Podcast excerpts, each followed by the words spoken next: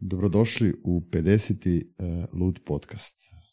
Sa mnom je večeras Vinko. ne, nije nikakav varka. Ovaj. Ljudi, Ivane, hvala ti što si me ugostio u ovom podcastu. Ništa, to tako došli na jednu ono, skroz dobru ideju, s obzirom da je ovo nova etapa za Lud podcast. Uh, da ovo ne bude isključivo samo intervju gosta, nego da bude jedan razgovor, a s obzirom da Vinko inače ne odaje puno toga o sebi. E, ja bi danas stvarno volio izvući neke stvari iz njega, iako je iskroman i samozatajan u jednu ruku. Ja to, sam ga osobno... to moji poznanici ne bi rekli tako. to sam skroman sam Ali barem ovako, naš lagano tajanstven u podcastu. Aha. mislim da ima puno blaga iza onoga što se skriva iza ovog mikrofona. Ajde, da, ovaj... nadamo se, vidit ćemo. Vidjet ćemo, ovaj, mislim, Hvala ti što si pristo na ovako, recimo. Mi smo u jednom razgovoru ono, dosta razmišljali o tome, ona kao, možda ne bi bilo loše za takvu obljetnicu, čisto da se voditelj približi publici malo bolje. Ne? Ti si jedini gost koji me u prvih 50 epizoda htio interv... ne da me htio intervjuirati, nego si me doslovce pokušavao intervjuirati za, za vrijeme našeg razgovora dok sam ja bio voditelj, ovaj, pa na, na kraju si dobio i priliku napraviti onaj rapid fire, ne znam kako je završio podcast. Uh, jedan od razloga zašto sam odabrao i, i tebe, osim što si se ti i ponudio ovaj, kao nekoga za kog bi volio da, da mi pomogne da ja sebe recimo predstavim svoje publici na nekakav način, čini mi se da si od, od gostiju koji su do sada bili dio podcasta da si well rounded, kako bi rekao. E, ovaj, nisi samo u, u fitnessu, nisi samo u prehrani, nisi samo u biznisu, nego si baš onako napravio, kako kaže Alan Žepec iz, iz ovaj, LQ-a.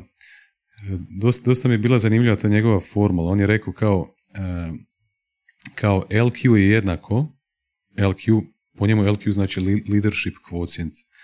LQ je jednako IQ, znači kognitivna inteligencija, uh, SQ, ne, EQ, emotivna inteligencija i SQ. Socijalna. A ja sam mislio da je SQ socijalna, on je rekao ne, to je spiritual quotient, znači duhovna inteligencija.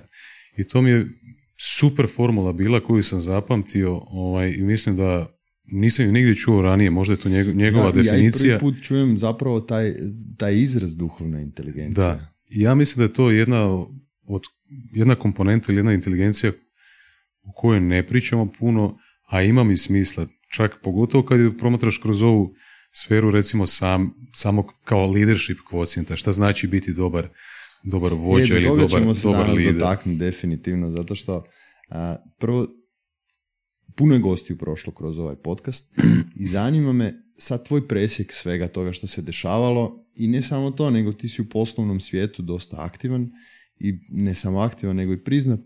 Pa daj mi reci nekako šta si najviše naučio kroz ovih 50 epizoda, koje su karakteristike gostiju koje i publika voli, a i s druge strane koje se cijene u društvu.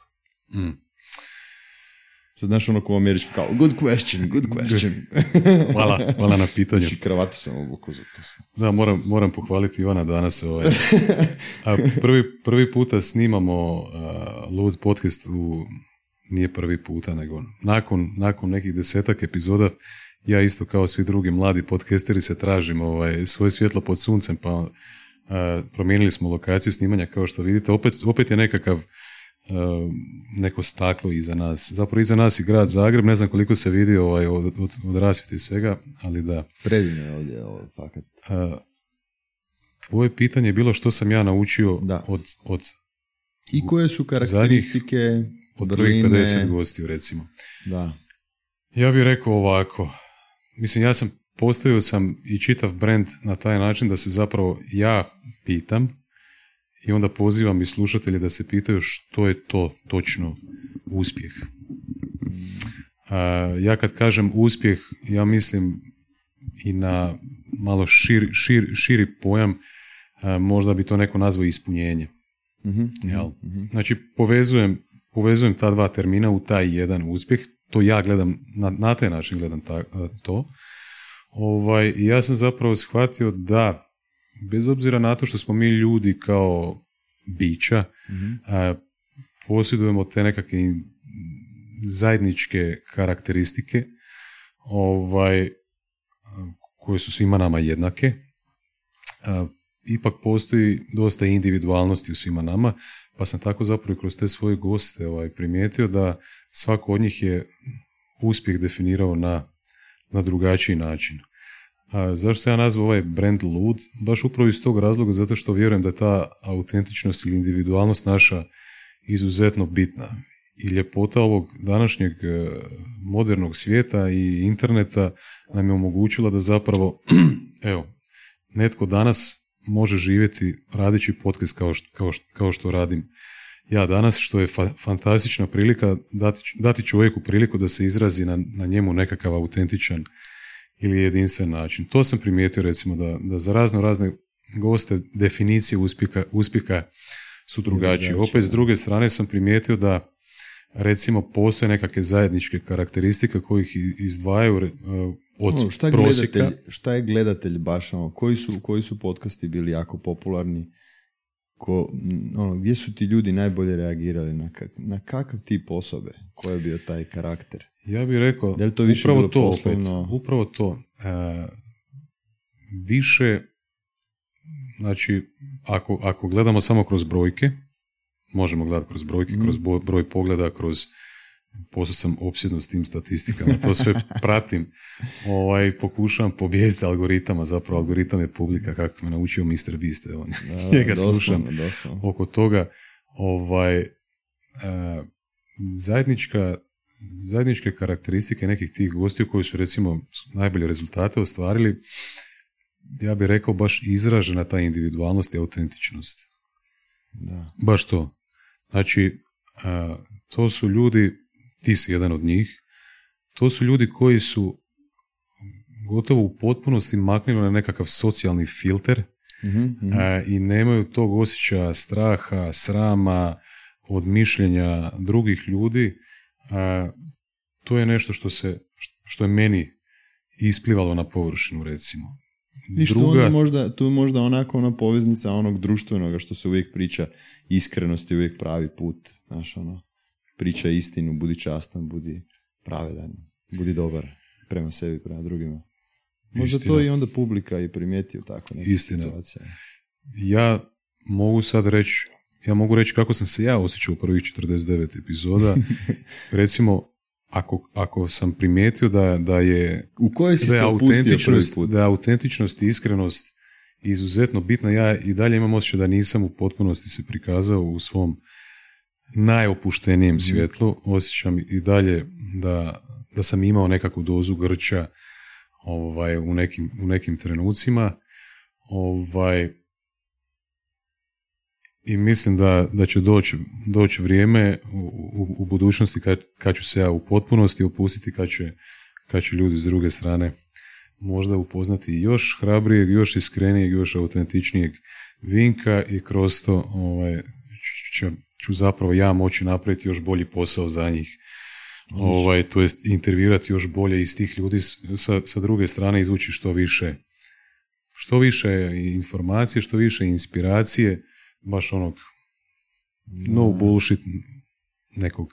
Dobro, sad onda e, kad idemo prema Vinku, zbog čega si uopće počeo raditi podcast? E, jel moraš biti jedan određeni karakter, morate puno toga zanimati, moraš biti jako svestran da bi ti bio taj ko, koji postavlja pitanja i imati strpljenje da slušaš. To je ono, vjerujem, koji su tvoji motivi za podcast bio uopće? Znači, sa mnom mogu razgovarati ljudi kad uđem u neke dublje razgovore s nekim, ovaj, imam tu tendenciju da, da znam pitati ono milijardu pitanja. Znači, meni je podcast je samo alibi da. za nešto što sam ja u pravom, u pravom životu. Mislim, i ovo je pravi život isto. Ovaj, meni su neki ljudi znali imati komentare na mene, ono, sam ja na nekom ispitivanju, šta se događa, ono. Pa mi onda žena mi kaže, ono, Vinko, pa ne bi baš smio baš tako direktna pitanja i znaš, ono, previše pitaš ono, ljude, pusti ih, ono, Ali ljudi se osjećaju, da dobiješ onako zeleno svjetlo kad ti neko sjedne ovdje, onako da dobiješ zeleno svjetlo kao, evo, izvoli, kao tu sam, pite šta god hoćeš. Budem ti dušu ogolio. da, da, da, da, doslovno. ovaj, I zapravo, opet kad se vratim na ono zadnje pitanje, taj koji ogoli dušu ovdje zapravo nekako naj, najviše ovaj, I dobije i publiku, dobije, a. dobije publiku. A, da. Koje je bilo zadnje pitanje? Znači ja sam ti zapravo Koji su od malena, od malena sam ti brutalno znati željan. Mm. Brutalno znati željan. Ovaj, to ono kako se ja sebe sjećam dok sam bio, bio dijete, gdje sam doslovce, uh, sjećam se točno scene jedne iz koje Di si izvlačim. odrastao? E, Odrastao sam u Osijeku. Mhm. Znači, zapravo, ono, fun fact je da sam se rodio u Slavonskom brodu, Mhm. ali roditelji su već završili kuću u Osijeku. Slavonac. Ovaj, tata je bio tamo profesor a, na srednjoj školi u Slavonskom brodu. Ovaj, preselili smo se iz Slavonskog broda, ja mislim da nisam imao ni par mjeseci života kad smo se preselili ovaj, zapravo u Osijek, tamo sam rođen bio. I u Osijeku sam proveo svojih prvih 30 godina života i sad ovih Daj, zadnjih sedam malo brzo, sam samo da dobe, dobe osjećaj publika, ono, di si, šta si bio, koja srednja škola, koji fakultet, kad si došao u Zagreb? Ovaj, e, znači, srednja škola je bila medicinska škola za farmaceutskog Mhm. tehničara, što je totalno, čak i taj dio svog života zaboravim. Ovaj, zaboravim e, i sjećam se da sam išao i na te vježbe, ono, znaš, završiš srednju školu, zapra- zapravo završiš, završiš razred i poslije toga ideš, preko ljeta smo mi farmaceuti ovaj, išli na te nekakve dodatne vježbe, praksu i takve neke stvari i mene su sve te žene tamo ono, pogotovo što je malo farmaceuta muških, Mhm. ovaj, svi su me gurali, ti spremaš se, spremamo te za fakulte, znaš, ovo, ono to. Ja sam njima samo odjednom rekao, mene to ne zanima. Ovaj, nekako kad sam upisio srednju školu nisam znao šta bi upisao, i onda više su pretpostavljam moji roditelji odlučili za mene. Ja sam rekao ili bi gimnaziju ili bi tako nešto. Roditelji su mislili ako odem, ako studiram gimnaziju, ako završim gimnaziju, a ne, neću studirati je poslije, priča kao, možda šta ću kasnije. Ovako da. sa farmaceutskom, ovaj, srednjom školom opet Znači, mogu imaš nešto dobro, raditi i- i živjeti, jako. to je to. Ovaj, tako da sam ti ja poslije farmaceutske e, srednje škole, to jest u medicinskoj školi, ovaj, za farmaceutskog tehničara sam ti ja upisao ekonomski fakultet. I nisam bio, bio sam izraziti perfekcionist i štreber dok sam bio u osnovnoj školi. Onda sam u srednjoj školi prvu godinu dobio šaku u facu.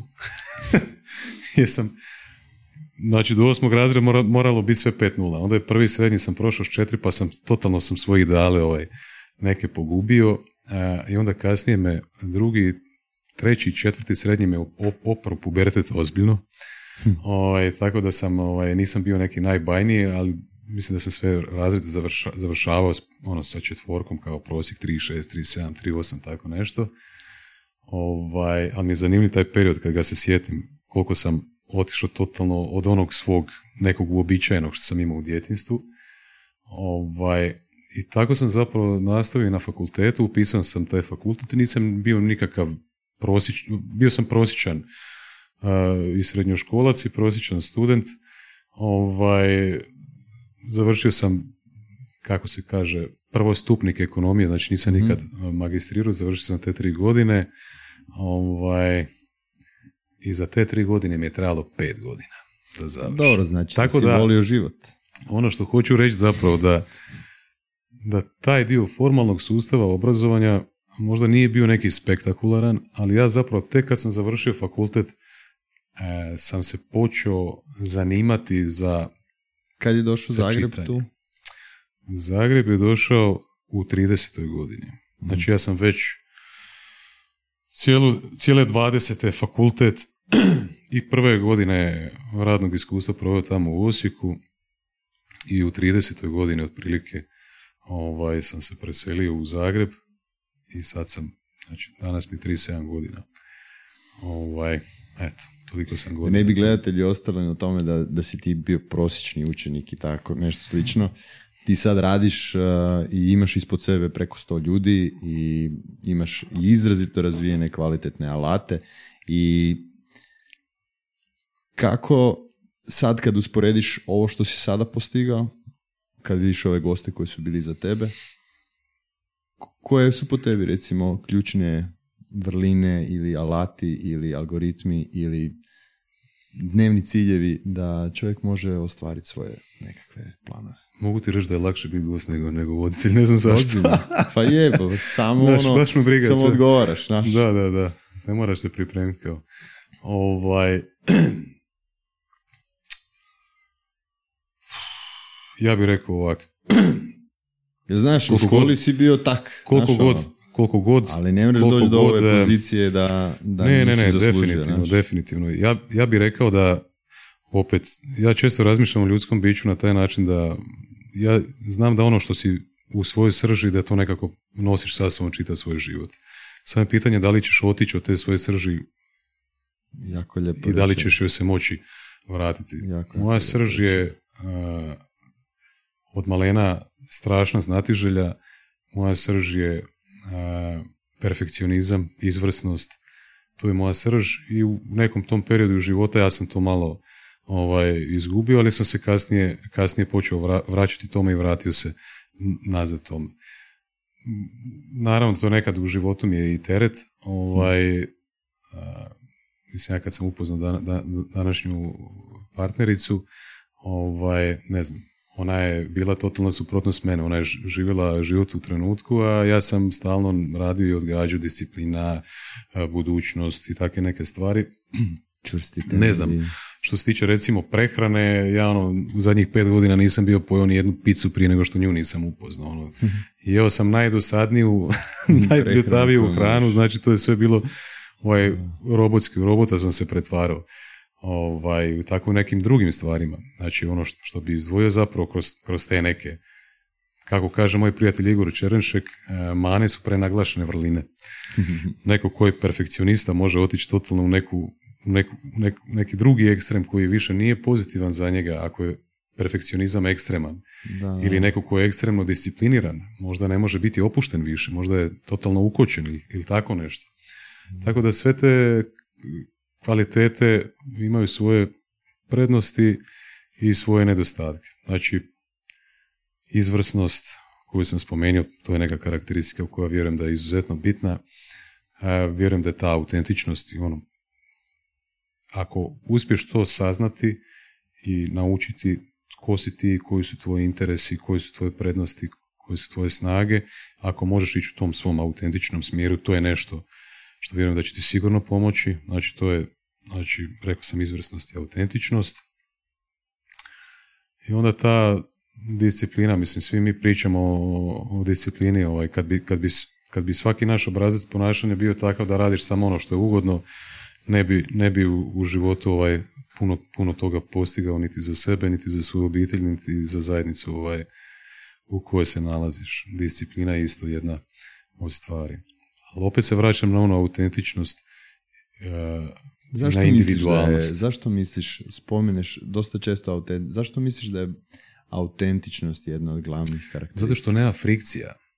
Znači, ti ćeš teško raditi nešto za što nemaš interese i nešto što ti Da prirodno li je ne to leži. da izlaziš van domene recimo nečega što je uobičajeno vidljivo u društvu ili da si ipak tu ono prepoznatljiv u društvu, da su karakteristike tvoje prepoznatljive, ali da si kroz dulji period vremena um, isti, odnosno da, da ajmo reći publika ili prijatelji ili partneri ili neko može osjećati od tebe uvijek iste stvari, da si kao stabilan, da li je to ta autentičnost ili da si potpuno drugačiji od drugih.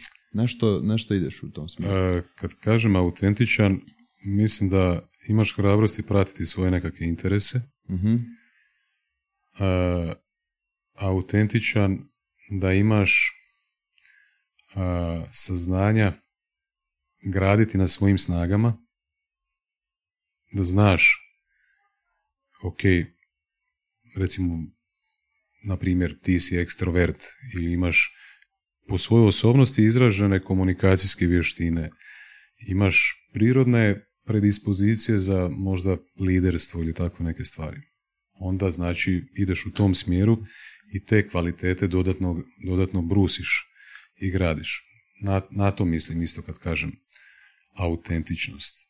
Jel ideš točno tamo u onom smjeru, znači pratiš zapravo struju, ne ideš kontra struje recimo. Ne, ne plivaš suprotno struje i imaš puno više šanse i za, nekak, i za postići nekakav mir u životu i za postići nekakav materijalni financijski uspjeh ili neke druge stvari. Znači da si u skladu sa nekakvom idejom, Sa odnosno svojim strukturom. Da, Sa svojim svojom- bićem. Da, sa svojim bićem. Cool. Ja, zato treba puno, puno, puno, Kako to saznat? Kako saznat ko si? jako dobro pitanje. Da. Ja ti Good imam, question, ja ti imam, Very good question. Very good Very question. good question. Ja ti imam, ja ti imam, a, došao sam do toga onako u neku ruku i spontano, a u neku ruku struktu- strukturirano. Ovaj, recimo, a, ja sam jako puno testova osobnosti napisao. Od onog a, Gallup Strength- Finder, pa ne znam, a, do psiholoških nekakvih izvještaja gdje su mi ljudi koji su psiholozi isto dali nekakav izvještaj moje osobnosti. Ovaj, pa recimo, ima isto jedan, ne mogu ga se sad sjetiti. Je- Hogan, Hogan Assessment, Hogan Assessment je vrlo interesantan zato što ti on pokazuje kako, kako, kako ti izgledaš u, stanju, u stanju stresa. Znači, Da, razumijem. ti kada nisi u stanju stresa imaš određene karakteristike, u stanju stresa ti se neke stvari dodatno naglašavaju i dolaze, dolaze do izražaja, a nisu bile ranije vidljivi. To je recimo isto jako bitno ovaj, da, da, znaš i taj dio. Znači, kroz testove nekakve osobnosti, kroz feedback od stručnih ljudi kao što su psiholozi, možda koučevi, kroz, e, kroz pisanje dnevnika kojeg pišem 10 a, od 2011. 11. godinu. Ja sam, Svaki dan? pa imao sam, znači, kad bi pogledao zadnjih 10 godina, ja mislim da je prosjek sigurno 3-4 dana tjedno. Daj mi sad, malo ćemo samo skrenuti s teme, ali ćemo se vrlo brzo vratiti. Daj mi primjer strukture tvog pisanja u dnevniku. Da li je to pregled dana, da li je to pisanje namjere nekakve, da li, u kojem smjeru ide pisanje? Znači, ja ti čak i taj dnevnik nekad koristim i za planiranje nečega. Na primjer, mogu reći praktično, na praktičnom primjeru. A, Već 11 godina koristim aplikaciju koja se zove Evernote. Mhm. Ovaj, I Znači, digitalni je dnevnik. digitalni je dnevnik. Od, od starta mi je digitalni dnevnik, da. Ok, ok, ok. I ovaj, imam ti tu a, naviku recimo na kraju dana, nekad ujutro, znači nisam vezan za, za, za do, doba dana, čak i znam nekad ako čekam nekoga ili nešto, znam i u tom trenutku, znam i u tom trenutku isto ovaj, zapisati nešto. I tijekom dana i ujutro, mislim Ivan me nasmijava. Mene snimatelj nasmijava. Gura mi mikrofon cijelo vrijeme usta ovako. ovaj, Ljubi brat, ne vrni se, neću ti zamjeriti, samo ti gura. Oprosti, nastavi. da. Evernote svaki dan kad nekoga je. čekaš. Znači, nekad znam to pisati ujutro, nekad znam pisati navečer, nekad znam pisati tijekom dana.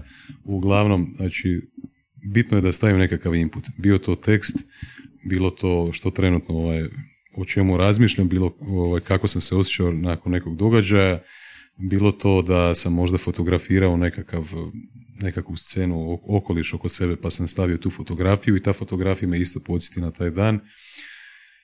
Znači, bitno je da svaki dan imam nekakve inpute i sve je to fleksibilno, kako sam opisao sada. I vrlo često je to bilo svakodnevno. Ako sam imao osjećaj da ne trebam pisati ništa, nisam ništa pisao. Kad imam osjećaj da, da, da trebam, nekad sam pisao više puta dnevno. A, I kakva mi je bila struktura, za- zaš- zašto zapravo, na koji način sam ja otkrivao sebe recimo i učio o sebi ovaj, kroz, kroz pisanje dnevnika. Ja sam svake nedjelje i to sam sad počeo opet nedavno raditi, sam zaposlio neko vrijeme to. Svake nedjelje sam pročitao šta se dogodilo tog tjedna. I onda sam napisao kratak zaključak tog tjedna. Kada sam, to sam nekoliko puta spomenuo u podcastu, neko možda čuo, neko nije. Kada bi prošao mjesec, ja sam pročitao te zaključke, te nedjelje. Sam pročitao i donio zaključak mjeseca. I kad je Skužio prošla sam godina, Zaključke mjeseca. Ne, nego kad je došla godina, prošla godina, onda sam pročito svaki dan i sa zaključcima i sve kao da čitam neku knjigu za kraj godine. Svaka čast. I onda sam ja rekao, ok, Koliko misliš da je to vrijedno za život? kako da usporedim kad, kad ne znam za život bez toga? Kako da usporedim to je... Ali recimo iz pozicije razgovora sa drugima, e, retrospektive koju ti isto si u par podcasta to spomenuo da je izrazito bitno za tebe. Koliko je taj segment bitan? Ja, ti, ja bi ovako napravio formulu uspjeha. Experience plus ili plus reflection. Znači imaš iskustvo, imaš nekakvu akciju, napraviš refleksiju na tu akciju i stalno radiš iteracije. Stalno radiš iteracije, pokušaš sljedeći put bolje. Na osnovu tih, ja recimo svaki podcast koji ja snimim, ja ga pogledam i onda si zapišem šta sam napravio dobro, šta mogu napraviti bolje. A kad pitaš moju ženu, ja sam tip koji vidi samo negativne stvari u svom životu. Zbog tog svog izraženog perfekcionizma. Znači, moj ti mozak samo traži stvari koje se trebaju popraviti i unaprijediti. Razumijem. I zato znam često upasti u tu zamku da izgubim osjećaja zahvalnosti. Ovaj, I sad sam se počeo, znači, ove zadnje tri godine života sam bio izuzetno fokusiran na karijeru, na materijalno stvaranje, na produktivnost a, i ispao sam iz tog, ako ćemo to nazvati, te emotivne ili duhovne komponente, ovaj, gdje sam sad primijetio da da se vraćam tome u zadnjih par mjeseci. Da se vraćam tome, da se vraćam tom nekom kao uzemljenju i tom nekom balansu. Ovaj, pričam, rentam. Ne, dobar si, ok. Daj mi reci, e, da se vratimo još malo na taj dio posla. Ovaj, danas manje više svi idu ka tom materijalnom. Svi idu, trebamo uspjeti, trebam napraviti, trebamo osigurati stan, trebamo osigurati sebi posao, trebamo osigurati imovinu. Koliko je lako, s obzirom da si rekao da zadnje tri godine si zaglibio, koliko je lako zaglibiti, odnosno koliko minimalno nekakvih alata moraš imati da nikada ne zalutaš u tom smjeru, nego da igraš pravila društva, zarađuješ, privređuješ, ali opet s druge strane da, da zadržiš nekakav ono, uzemljenje, ako možemo to tako reći. Ili barem recimo nekakav nekakav dodir sa onim temeljnim vrijednostima koje bi ono, svaki, svaki čovjek trebao imati za sebe. Nešto što ti nisam rekao o sebi su vrijednosti koje sam ja sebi zapisao prije deset godina, od otprilike isto koje sam si i dalje ostavio kao iste. E, to su balans, ljubav i sloboda. Ja znam da ti imaš nekakve drugačije vrijednosti o kojima smo pričali e, na zadnjem podcastu. Ovaj, Mm, kod mene, kod mene je samo sustav bio svjesnost, sigurnost i pripadnost. Tako je. Da, svjesnost, sigurnost i pripadnost. Znači, kad bi ja govorio o, o svojim osobnim vrijednostima koje ja a, svjesno Mhm. pokušam a, njegovati u svom životu, to su balans, ljubav i sloboda. Mogu ti kratko i op- opisati šta stoji iza njih. Volio bi. E, znači, upravo sad ovo o čemu ti sada govorim. To sam s jednom dragom prijateljicom uspio ovaj, naučiti i sviđa mi se ta njen- njena definicija. Ja sam, ja sam konstantno, e, meni je balans najbitnija vrijednost u životu. Šta konkretno znači balans Evo, super. Super pitanje. Good question. Good question. Second time. Ovaj, a, ja sam, naučio sam od te svoje drage prijateljice da, da ne znači da ćeš ti u svakome danu i u svakom trenutku svog života biti u balansu.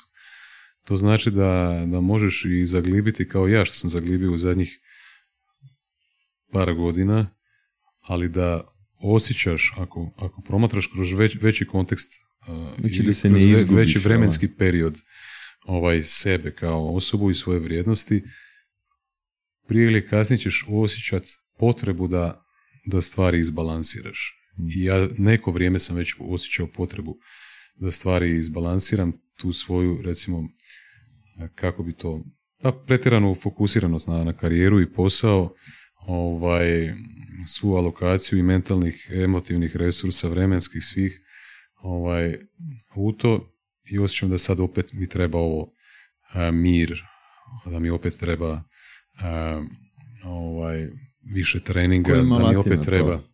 Kojim alatima to postižeš? Ja, I koji su znači- po tebi minimalni koji bi potrebno mm, trebalo imati? Doslovce ono, the art of doing nothing.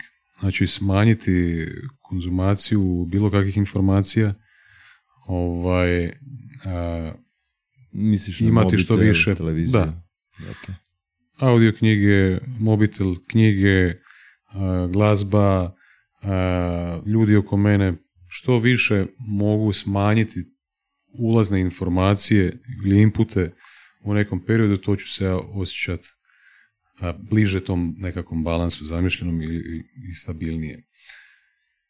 Isto tako s druge strane, onda kad kroz to, kad sam smanjio dovod ulaznih tih inputa nekakvih, onda naravno mogu i, i prakticirati taj nekakav art of doing nothing. Ja volim to tako reći, to sam naučio od Navala Ravikanta, koji mi je izuzetno inspirativna osoba, puno sam naučio od njega. Ovaj, možeš reći drugim riječima i meditacija, možeš reći, mislim da Andrew Huberman sad nekako to naziva hmm, drugačije. Da li si čuo možda za njegov termin? Pa... Uglavnom sve su to nekakve mentalne vježbe gdje si ti osamljen, ovaj, u nekom trenutku možeš koristiti više tehnika ili ćeš pustiti misli da ti dolaze i odlaze, da ti njih samo ovaj, spoznaš da su tu i da ih ne osuđuješ i to je to. Možeš se fokusirati na, na, na određene pozicije u svom tijelu, kao body scan raditi, možeš se fokusirati i enkorati svoje biće na svoj dah. Znaš da kažu za, znači, za skeniranje vlastitog tijela da je to najmoćnija meditacija? Najmoćnija? Da. Da je, da je ta meditacija jedina koja nema ograničenja u vidu spoznaje ono, sebe i, i razmišljanja o sebi kroz budućnost rada u takvom alatu. mm Dok sve ostale imaju određeno ograničenje. Razlog je zato što čovjek kada koristi alat da bi sebe bolje upoznao, isto tako povećava motoričke jedinice osvještavanja pojedinih dijelova tijela. Na, na taj način, na svakodnevnoj razini, ima sposobnost da se kreće bolje. A mi, naspram biljaka, imamo mozak zapravo da bi se kretali. I sad, neko bi odmah pomislio da je kretanje isključivo kroz sport ili kroz nešto tako, kretanje i sviranje i učenje i konzumacija, jer razlika između biljaka i ljudi je što biljke dobivaju iskustvo na lokaciji na kojoj se nalaze, a ljudi pomoću mozga se mogu kretati i imaju izbor kakva će okolina biti oko njih i na koji način će konzumirati svoje iskustvo koje im dolazi u životu. Što više iskustva, to bolja ono, vrsta živih bića. I zato smo mi najmoćniji na ovom svijetu jer imamo najveći spektar iskustva za razliku recimo od životinja koji nemaju takav spektar iskustva. I zato smo najpametniji. Trik za ljude. Stoji. Stoji. Nastavi. Uz meditaciju, šta još prakticiraš?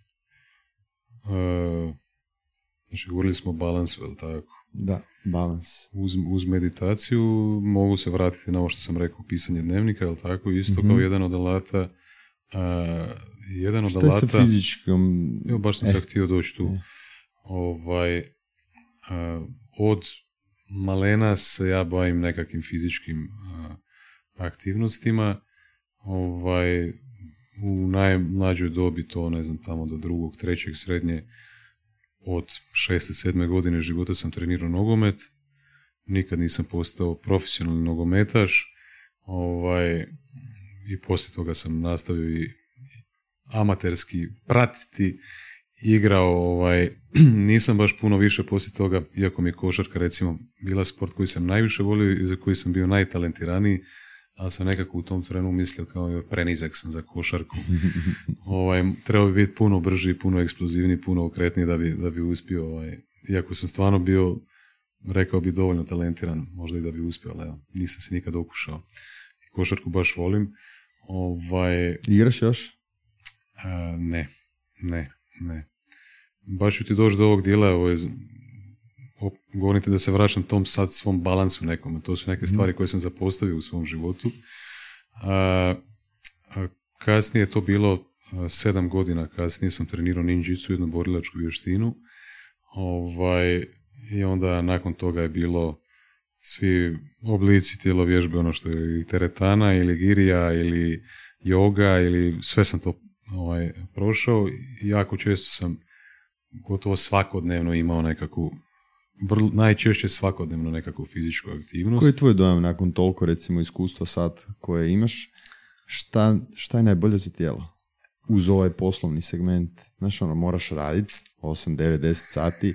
Šta te najviše pripremilo za posao? Imao sam perioda kad sam, ovaj, kad sam eh, recimo puno trčao. Trčanje mi je mentalno možda jedan od najboljih, najboljih oblika ovaj, aktivnosti koje, koje ti mogu pomoći recimo kak je Will Smith, nepopularni danas Will Smith, a bio mi je tako drag, ovaj, je, baš rekao da je jedna od eh, naj, jedna od, od tajnih života je trčanje i čitanje. Zašto trčanje? Zato što vježbaš pobijediti onaj mali glasić unutar sebe koji ti govore ne mogu, odustani i tako dalje. Vježbaš zapravo disciplinu i tu nekakvu mogućnost da ustraješ dalje, da, da, da, da budeš strpljiv i tako dalje. To je to što trčanje ti. Da, i to je meni trčanje dalo, recimo, sam kroz svoj period života često znao i trčati, a ovaj, yoga recimo neki oblik istezanja ili tako nešto, to sam radio uvijek u trenucima kad sam htio biti nježan prema svom tijelu i nisam htio previše stresirati i izlagati nekakvim prevelikim stresovima. A trenuci kad sam najviše ga izlagao stresovima su bili borilačke, borilačke vještine i te neke stvari. Ovaj, pa kasnije, ne znam, nisam nikad bio pretjerani fan, iako sam jednu fazu imao, nikad ja nisam neke famozne rezultate postizano dizu sam 140 kila u mrtvog dizanja, to mhm, mhm. za muškarce nije neka, neka, neka težina. Ovaj. Uvijek sam izbjegao raditi nekakve fizičke aktivnosti gdje bi drastično oštetio svoje zglobove. Svoj stroj. Jer vjerujem da, znači, kako kaže onaj Peter Atija, njegov je zadatak biti naj... On se priprema za maraton stogodišnjaka. Kao, jel? On hoće biti najpokretniji stogodišnjak i najfunkcionalniji stogodišnjak. Tako da ti u ovom dijelu života ovaj, nekako više biram take neke aktivnosti, take neke stvari. puno body weight nekih treninga. girija recimo mi isto, ne znam zašto, ali kod, kod Girije nemam osjećaj da, da previše uštećujem zglobove. Baš ta kretnja nekakva njena. I... Moram te nešto pitati, da li misliš kada čovjek ima strah od nečega ili pretjerano se čuva nečega, da li zapravo misliš da se približava tom nečemu čega se boji? Naravno. Ja ću ti reći zašto ja to radim. A, jedno što, nešto što sam izostavio bio, ja sam se stvarno sa svakakvim sportovima bavio. E, skvoš sam trenirao isto bio par godina. To mi je tako dobro. Ovaj, igrao sam Osječku ligu, bio skvoša i od moje bivše djevojke brat je hrvatski reprezentativac i danas je trener norveške reprezentacije ovaj, u skvošu. Ja sam s njim znao trenirati, igrati, on, on me ono, mislim, nisam ga u životu pobjedio, ono, to kako on igra, to je, to je strašno. Ovaj, ja sam ti dok sam bio dijete sa majkom sam bio kod nekog liječnika koji je rekao, rekao mojoj majci da imam izuzetno slaba vezivna tkiva, zglobovi i tako dalje. I kao, i, i on je moje majci, i on je moje majci preporučio da se ja kroz život bavim nekim jednostavnijim sportima kao što su plivanje, plivanje ili tako. Ne, ne, ozbiljno, da, da, da. To Pa na ja, se, ja se dan danas toga sjećam, kužiš. Misli kako neko te može onako krenuti u životu. Jasno. A doktor? Doktor i svećenik? Doktor i svećenik, pravu si. I možda je to jedan od razloga zašto je moje, moje uvjerenje ovaj, o mojim zglobovima tako, iako sam ja kasnije se svakako ponašao, ja sam na skošu bio ozlijedio to svoje lijevo koljeno, mm ovaj, gdje mi je komad patele mi se odrunio unutra, pa sam kao trebao ići na neku laparoskopsku operaciju, na kraju nisam ni otišao, nego sam šest mjeseci šepo i nosio ove uloške za tenisice i to. Ovaj, ali sam ja svejedno i poslije toga i trenirao i taj ninjitsu i bavio se i opet sam i trčao i jako često planinario. Recimo tu kad sam u Zagreb došao prvu godinu, ne, to je sad prije tri godine, sam svaki utorak recimo išao na, na sljeme na noćne šetnje. O, ta noć Svaki utorak. je genijalna. Tako da i dalje ti moji zglobovi, ja ne znam usporediti kakav je osjećaj u tvom tijelu. Kako tvoji zglobovi ovaj izgledaju nakon, nakon toliko godina, skoro i, mislim, možeš reći profesionalnog bavljenja s tim s čim se ti baviš. Hmm. Znaš, svako ima, svako ima nekakav proces pomoću kojega uči u životu. Meni je taj proces bio ozljede. Ja sam imao dosta operacija, dosta ozljede, dosta svega, jer kako kažu, najveće kazne u životu treba dobiti onaj ko je najtaštiji, ko je najmoćniji, ko misli za sebe da može kroz beton proletiti. E pa takav sam ja bio. ja, ja sam mogao proletiti kroz beton, imao sam takav osjećaj. Danas sam naučio puno bolje. Ja se osjećam odlično. Znaš, jer bol ti je jako subjektivna stvar. To možeš vidjeti po ljudima koji su bez noge. Ili ima jedna super ono, dokumentarac na Rising Phoenix na Netflixu koji je o paralimpicima. Ti kad vidiš te sportaše, taj duh, taj pristup životu, jednostavno shvatiš da mi život shvaćamo jako olako, to je prva stvar. Druga stvar, da smo jako razmaženi i nismo ni blizu jaki kao što su ljudi bili prije. I treća stvar, uvijek može biti gore. I to gore može doći sutra, zato danas stvarno treba ono i smijati se i veseliti se i pjevati i družiti se i i ovo kad ti govoriš perfekcionizam, cijelo vrijeme mi u glavi onak istu karakteristiku sam njegovao kad sam bio ovaj, poslovno orijentiran. Ali onda u, u ovom trenutku kad sam shvatio koliko je zdravlje bitno i koliko je obitelj bitna i koliko su te nekakve prijateljstva bitna, naravno moraš i doći do tog nekog materijalnog, čisto da, da shvatiš da nije sve u tome. Onda zapravo ovaj, shvatiš da je progres taj koji je nekakav, nekakva ideja koju je bolje štovat nego perfekcionizam. Jer dosta često se odlaže, dosta često čeka, naš, postoji određena čekanja, postoje određena, nije savršeno, pa možda nije sad, ne kažem u tvom slučaju, ovo sve što ti radiš meni se jako, jako sviđa, ali recimo u mom slučaju je to bilo zbog toga što nije savršeno sada, možda nije vrijeme da ide van još uvijek, znaš. A danas je to potpuno drugačije. Jednostavno želim, želim iskustvo, želim se kretati, želim, želim doživjeti i uhvatiti što više ovog života. Pa tako da i ne razmišljam previše o svojim zglobovima, ali s druge strane radim sve što mogu da, da doživim taj maraton stogodišnjaka kao što je i rekao. Često si spominjao ovaj, ljude koji su te inspirirali i ljude koji su recimo ili na svjetskoj ili na nekoj mikrosceni, daj mi reci iz biznis svijeta za početak, koga bi preporučio da se proučava na, na internetu? Ko ti je najviše onako dao nekih dobrih feedbackova? Naval Ravikant. On. Okay. Tko još? I zašto on? Zato što je čovjek mi je na najbolji način spojio oba svijeta, i ovce i novce. mm Ovaj, izrazito je uh, ponizan, prizeman, uh, Čim se bavi, ga daj nešto mir. u, on kratko, je, on ti je, je šta je? On ti je Amerikanac indijskog, indijskog porijekla. Opet Ovaj, da. Cijeli svijet će nam preuzeti.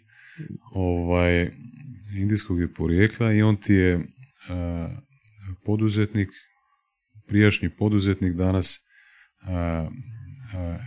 angel investor. Nije napisao knjigu, ali su drugi... Znaš da si izuzetno kvalitetan kad ne moraš raditi sadržaj, nego drugi ljudi radi sadržaj. O, tebi. tebi ja. Da, to je baš dobro. Ovaj, e, znači, čovjek je bio u par podcasta.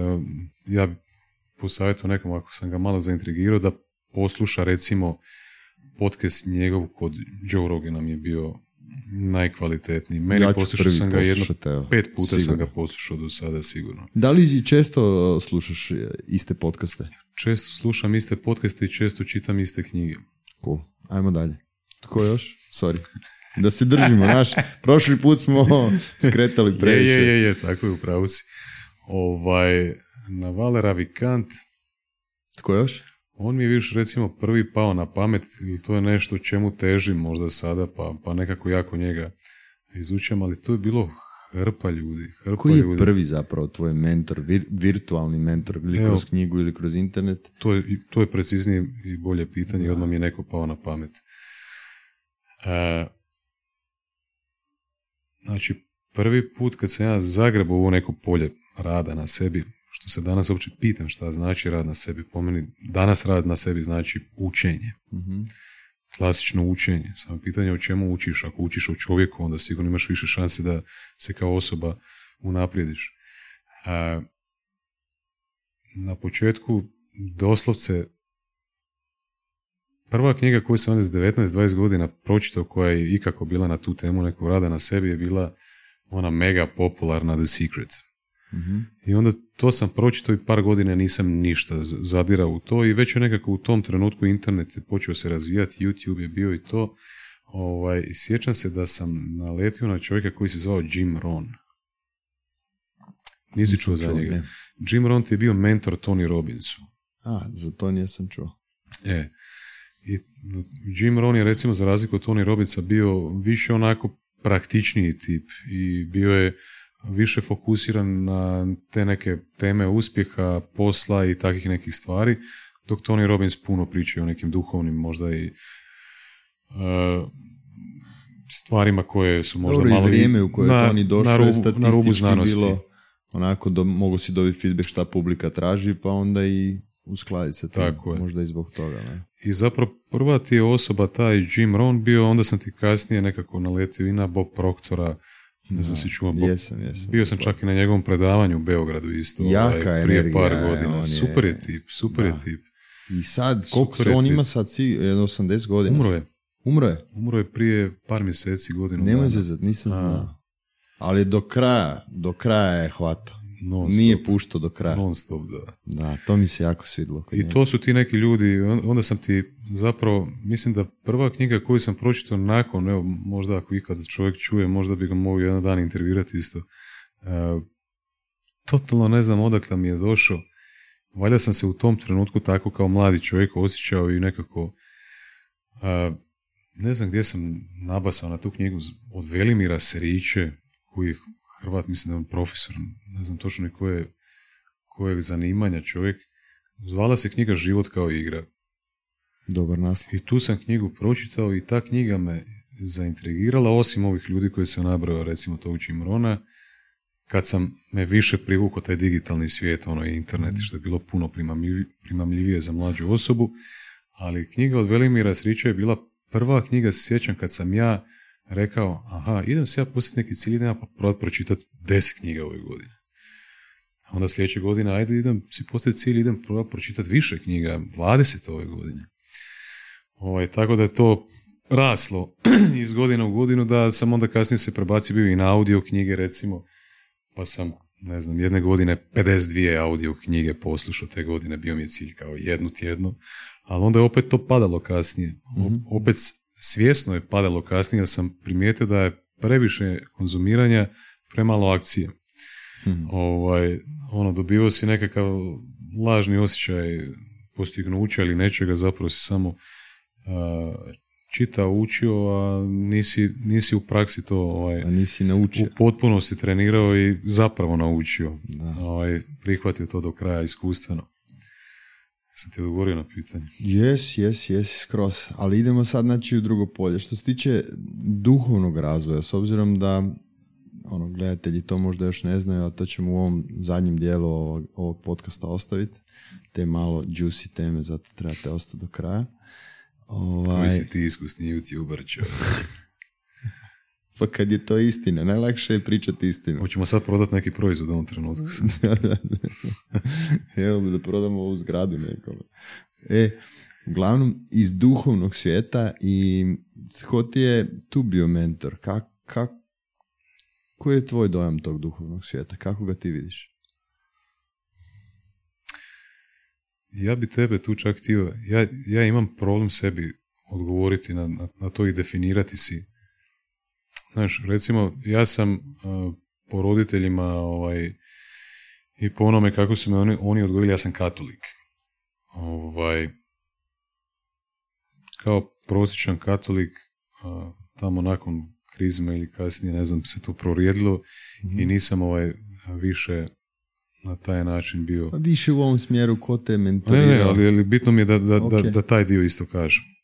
Rekao, ako ne želiš Ovaj- pričati o tome da te Ne, izvučem. ne, ne, ne.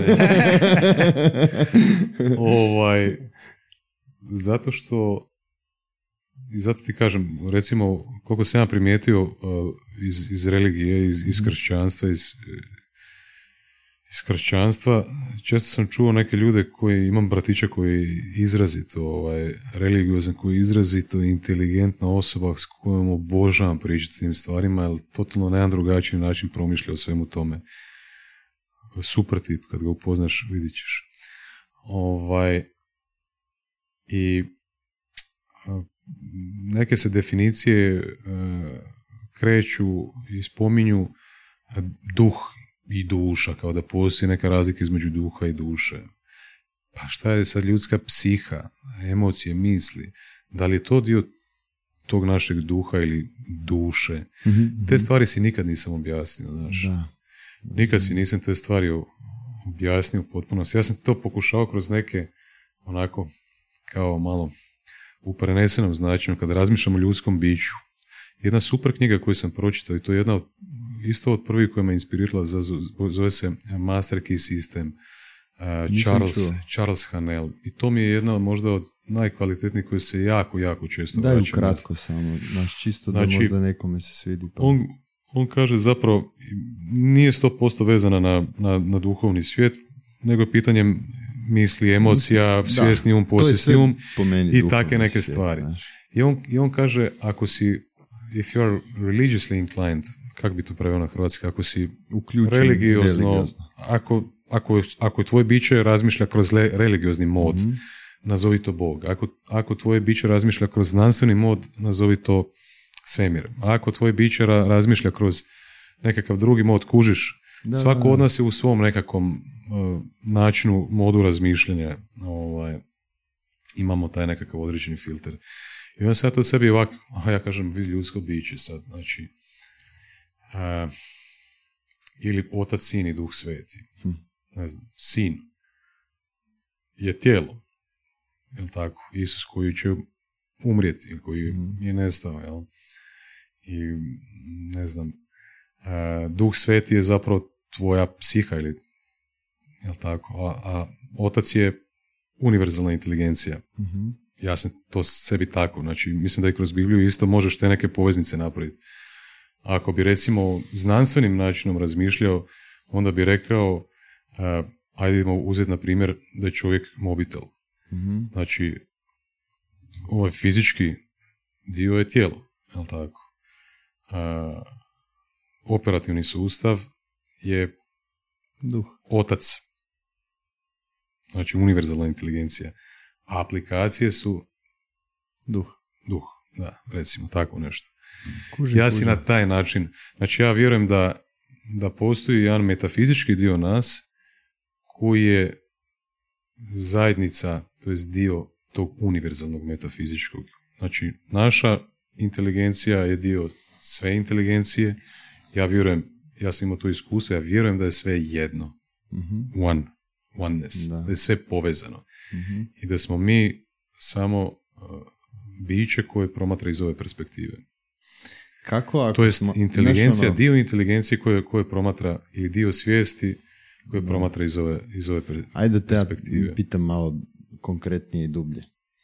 A, zašto je onda toliko zla na ovom svijetu ako, ako postoji dobro? Jesi čuo za zakon polarnosti? Naravno. Jesi ti čuo? Kako pogledaj. Znači, Čisto da vidim, Ne- znaš, ono, kakvi su ti ti, ti odnosi oko dobroga i Zašto zla. mi je balans najbitnija vrijednost? Da Zato li što ti si misliš nikad da- to nisam definirao do kraja. Znači, ja, ja se tu gubim najviše. Da. Znači, da li možeš ujedno biti uh, strong but kind? Znači, sve, sve u prirodi u, u, u toj polarnosti. Muško, žensko, noć, dan, vruće, hladno. Je. znači, sve dobro, zlo. Je. Ali ja sam to sebi, to sam i prošao na kako ćemo pričati na kraju ovaj, o tome, to sam i, teorijski i iskustveno prošao tamo. Da. Ovaj, e, to nisu različite stvari. Znači ne postoji, dobro i zlo nisu različite stvari. One su dio iste stvari. A sad ćemo pokušati zajedno naći nazivnik dobru i zlu. Daću ti primjer. Ako kažem da je vruće i hladno, da su, da, da su to samo različiti polovi ili različiti ekstremi topline. Mhm. Onda su dobro i zlo različiti polovi, to jest različiti ekstremi čega? Šta bi ti rekao? Pa, Ako me kužiš šta defini- hoću reći. Potpuno te razumijem šta hoćeš reći, ali isto ja, ja, ja osobno uzimam u obzir e, ljudsku želju, želju da definira nešto što ne razumije i onda na taj način pokušava definirati dobro i loše, brzo i sporo. A realno toplo i hladno nema nikak, nikakav utjecaj u prirodi osim na procese koji se dešavaju. Ja gledam na to sve kao dok god postoji život, postoji rast. Kad život više nema svrhe, onda ide degradacija da novi život nastane. I to je ta ono, ideja matematike fraktala da što god dublje ulaziš u nekakav vizual ili, ili ono, tipa recimo ako gledaš mikrobiom naših želuca, onda njihov životni ciklus je 20 minuta. Ako gledaš nas, naš životni ciklus je ne znam, 70-80 godina. Ne? Ako gledaš životni ciklus zemlje je puno više, ako že gledaš životni ciklus sunca je puno više. Sad, sve stvar percepcije i sve stvar uh, postojećeg mogućeg iskustva i na osnovu toga ja sam uvijek pokušavao izvući neke temeljne istine koje bi zadovoljile moje mišljenje i potrebu koja mi je trebala dati odgovore da sam siguran da negdje pripadam i da sam svjestan da ne izgubim to dvoje. To je, to je recimo meni u mom kontekstu bilo. Ja gledam na dobro i loše kao da li si čist ili postoji neko ko ti je oteo život u nekom trenutku. Ono, biti čist je da ti u svakom trenutku imaš izbor da se krećeš i koristiš mozak da sudjeluješ u iskustvu u kojem želiš sudjelovati.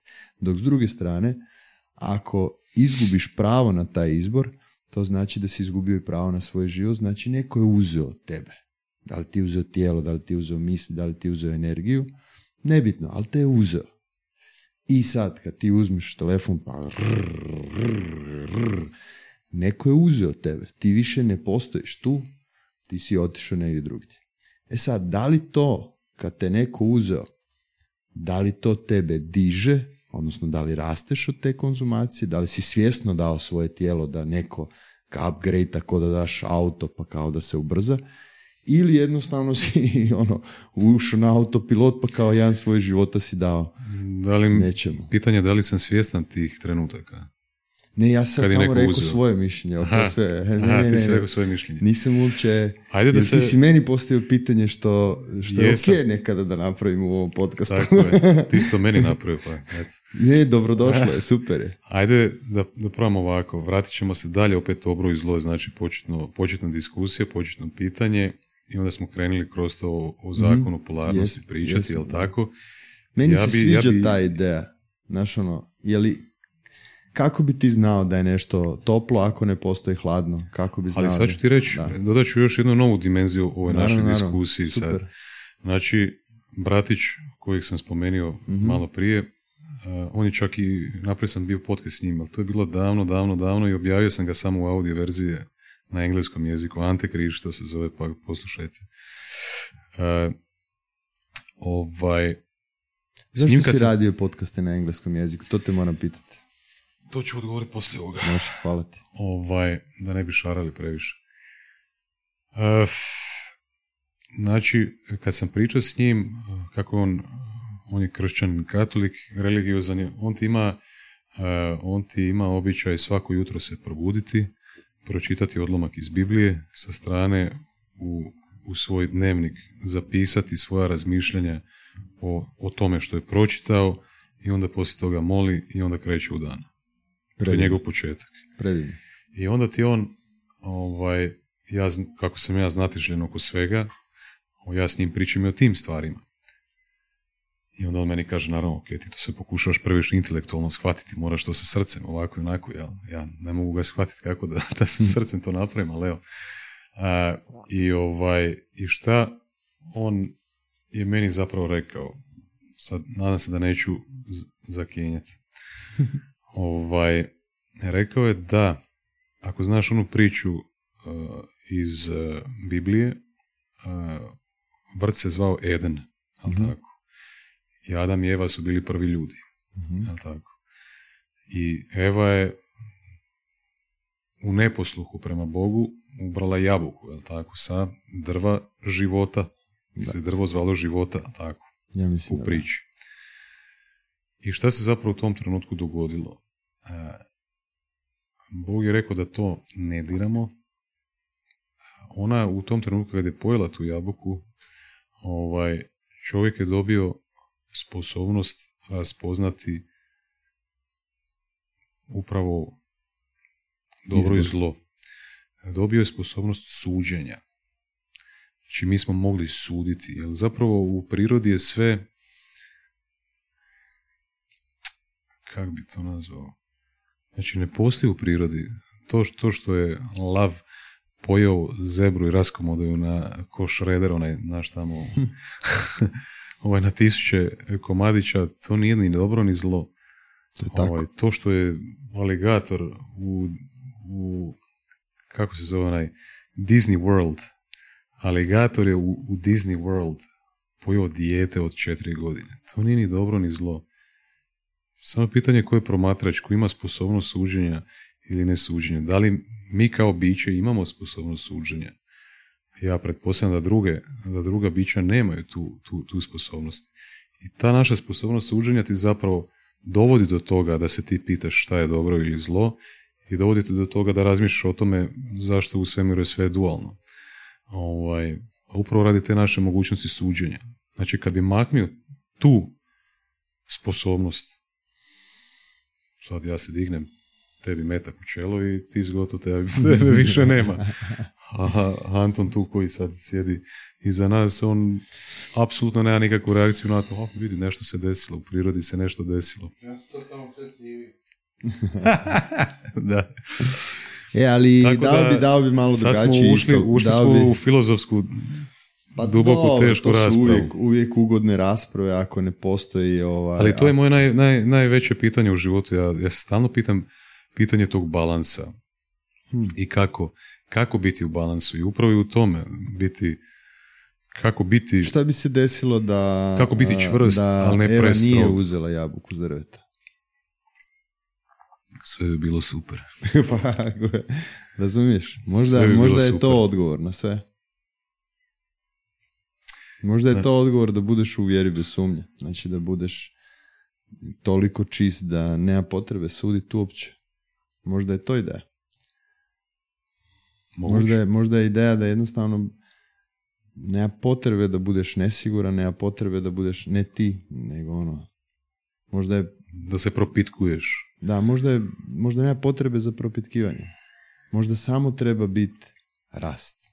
Samo treba biti sudjelovanje u iskustvu na, na, na račun ono, upoznavanja, prihvaćanja i, i ovaj, poštovanja. Jedno je to reći, a drugo je to napraviti, ovaj, postići u svom životu, čak i kao pojedinac, a kamoli kao nekakva veća, najmanja gradivna jedinica obitelji ili, ili, ili veća neko- neke manje zajednice, nekog sela, grada. Ajmo što- obitelji malo. Znači, ono, ponosni si otac, čerke, Jesam, i jesam. ide sin na put. Je.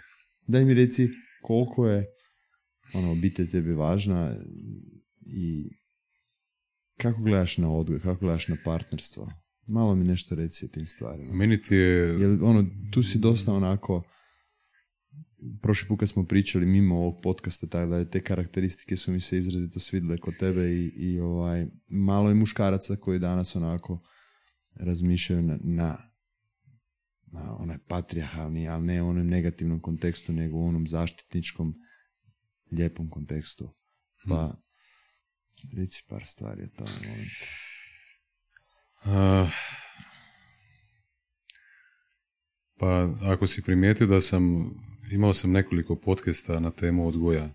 Da, jesam. Ovaj, I čak ovaj zadnji sa Tanjom Hrvatin Šim, Šimičić, kako me naučila da se kaže u Istri, ovaj, bio izuzetno popularan i jako puno ovaj, sam dobio i ja pozitivnog feedbacka i ona i vidim čak i od svojih nekakvih poznanika, prijatelja, ljudi mi se čini da vape za tom tematikom. Ovaj, I ja kako sam znatiželjen od svega, oko svega, pogotovo sam izuzetno znatiželjen oko čovjeka, ovaj, a, opet nekako do sada sam u životu bio, ja sa bratićem kad, kad pričam, ja kažem da sve tvoje muke prestanu u onom trenutku kad ti svoj fokus prebaciš sa sebe na nekoga drugoga.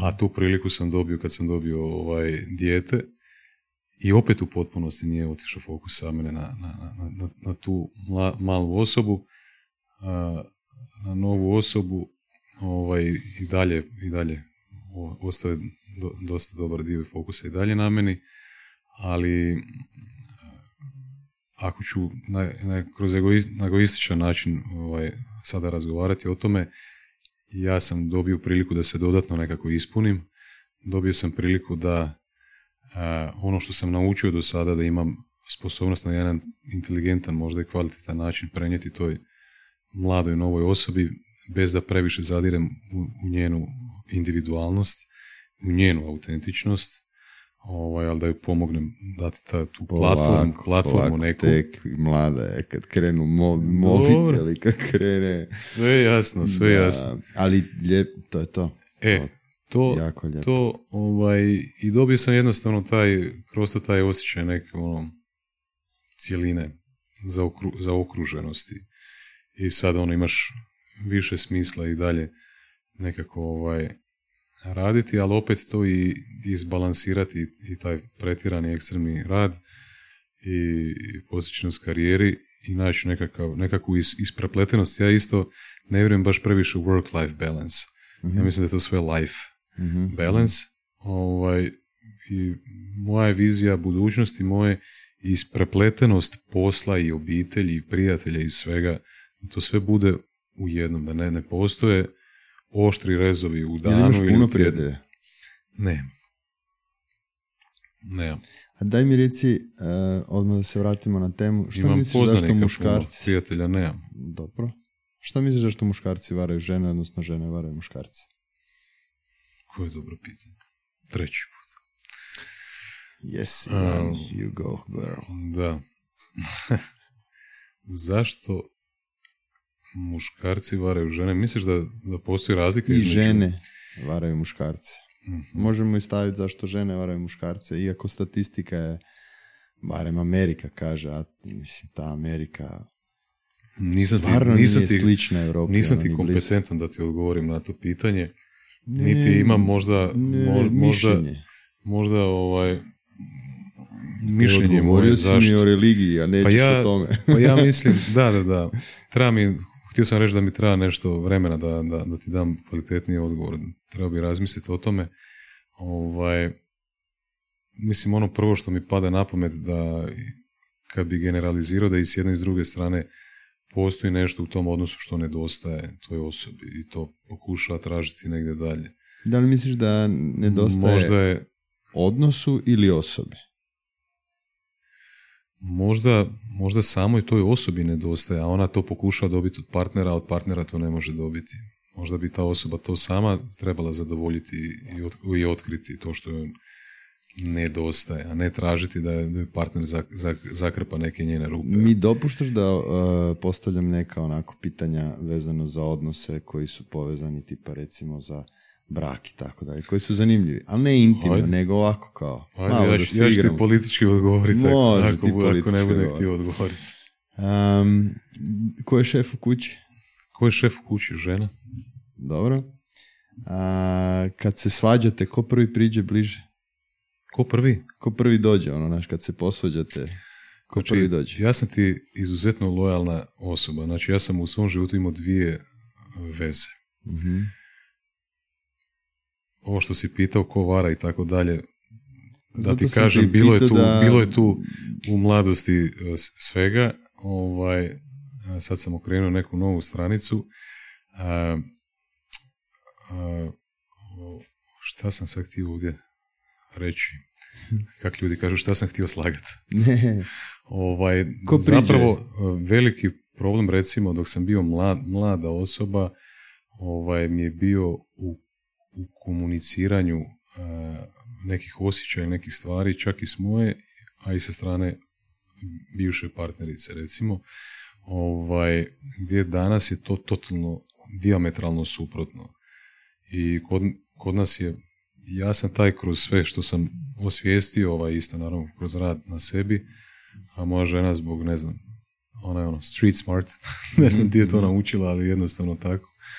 Ovaj, ona, ona je ta koja ne može leći tu noć da mi nismo iskomunicirali ako je ostalo nešto što je što, što visi u zraku. Kako, kako kreće recimo takva komunikacija? Znaš, ono, da li pričate, e, šta si ti napravio? Znaš, ona klasična hrvatska priča, e, kao, šta si ti napravio, zašto to mm, napravio? Dosta, ili... dosta, dosta zrelo, dosta zrelo, znaš. Daj algoritam. Krene, krene ti na način... Ne primjer, nego vidi, algoritam. Ako si, danas si, kada si danas rekao to ili to, ili kada si danas napravio to i to, ja sam se osjećala ili ja sam se osjećao tako i tako Znači nije uopće stvarno napad, me to, nego Stvarno me to povrijedilo. Da, to je ovaj, jako dobro. Kužiš. Tako da... Šta misliš koliko parova zna tako razgovarati? Malo. Da. Jako malo.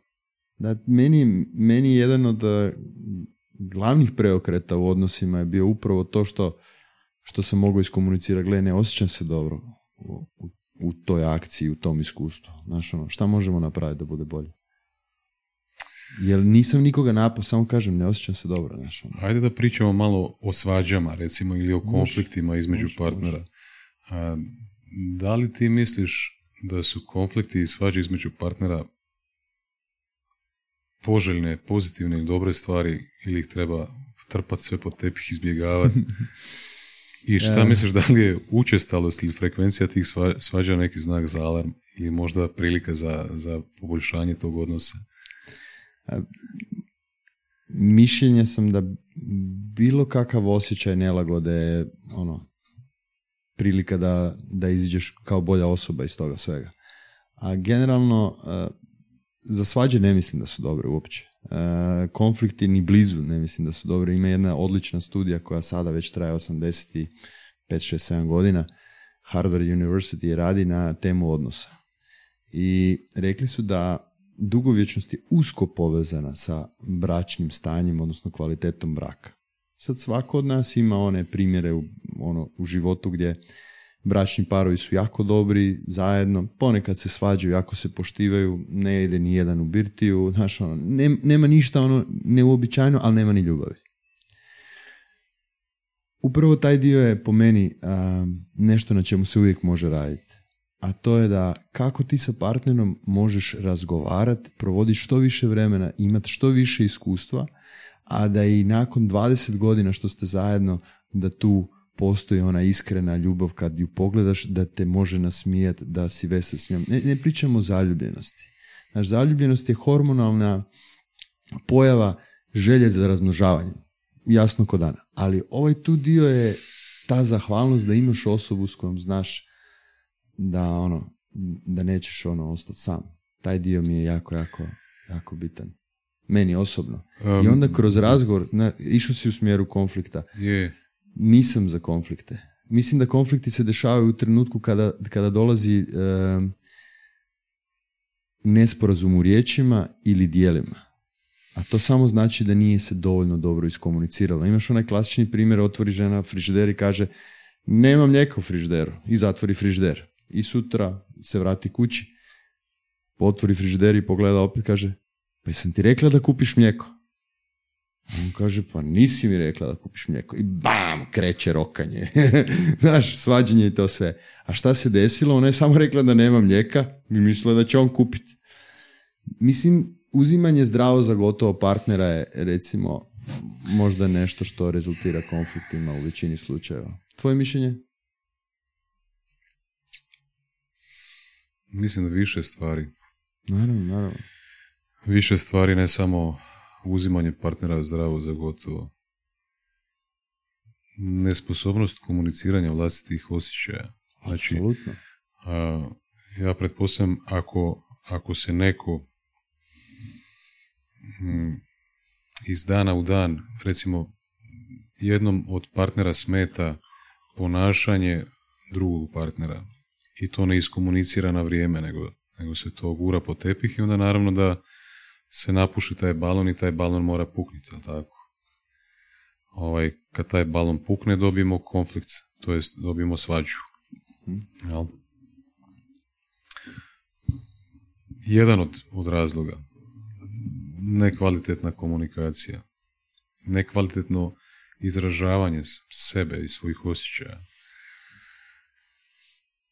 Definitivno uzimanje partnera zdravo za gotovo. Definitivno, što se vrlo brzo može ovaj, desiti i prikrasti da, da nisi ni svjestan toga. Ovaj, ne znam.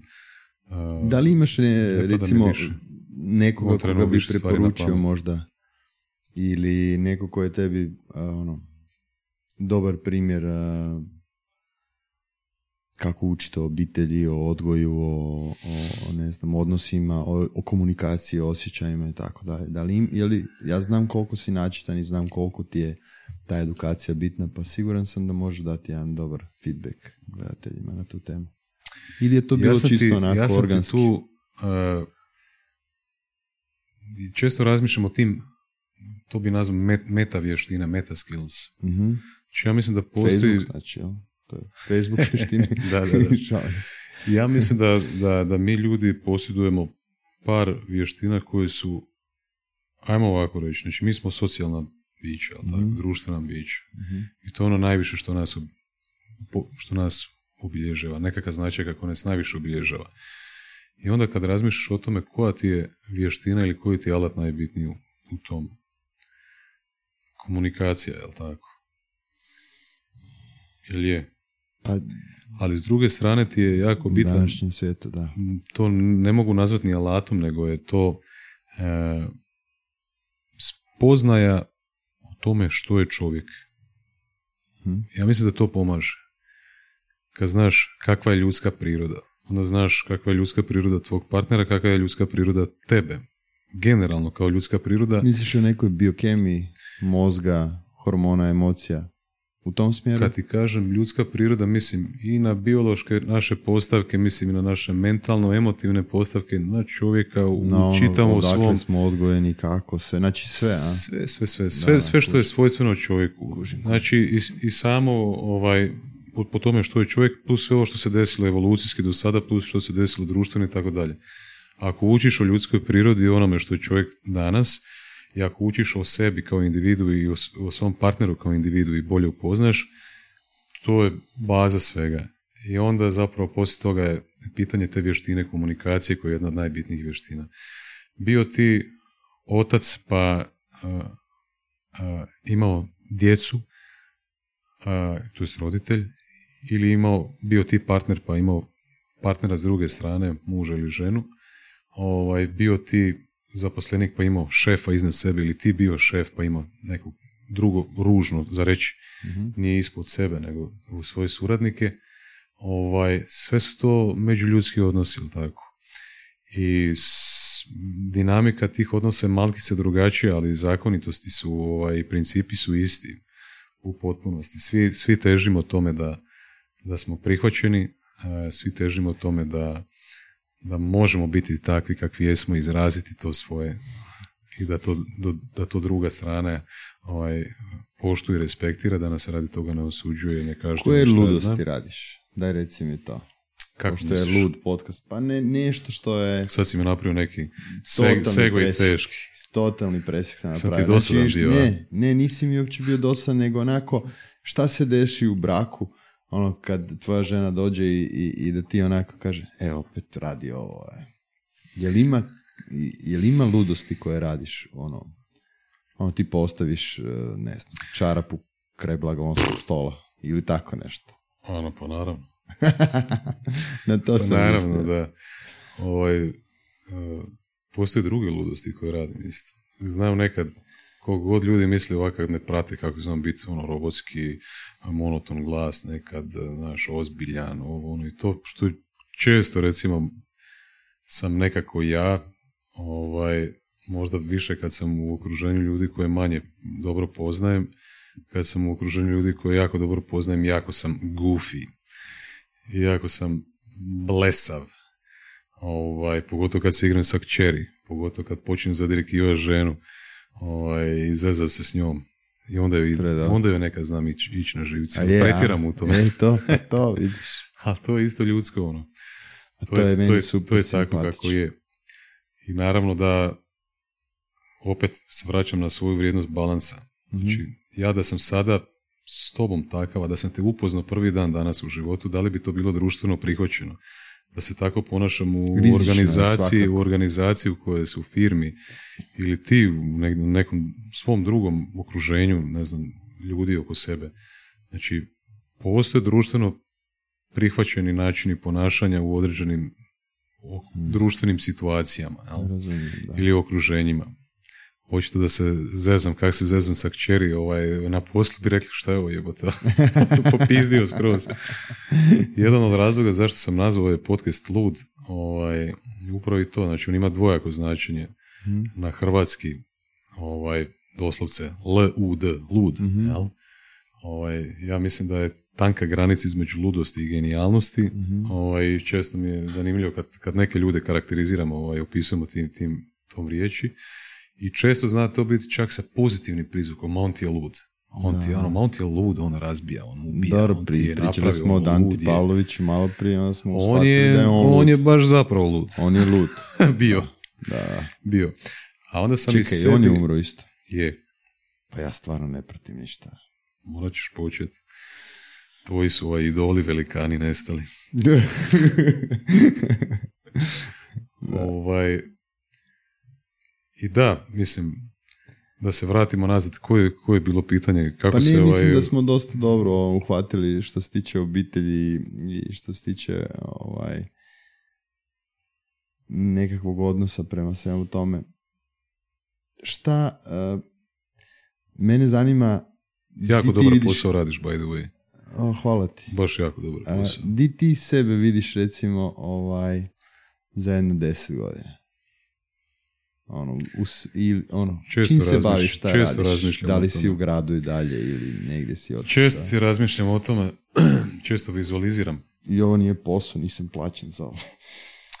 znači, ja ti doslovce sebe vidim kao osobu koja radi dalje ove podcaste, mm ovaj, gdje se izražava na taj način i, i upoznaje druge zanimljive ljude i na taj način omogućava zajednici koja ovo prati da, da zajedno s nama rastu.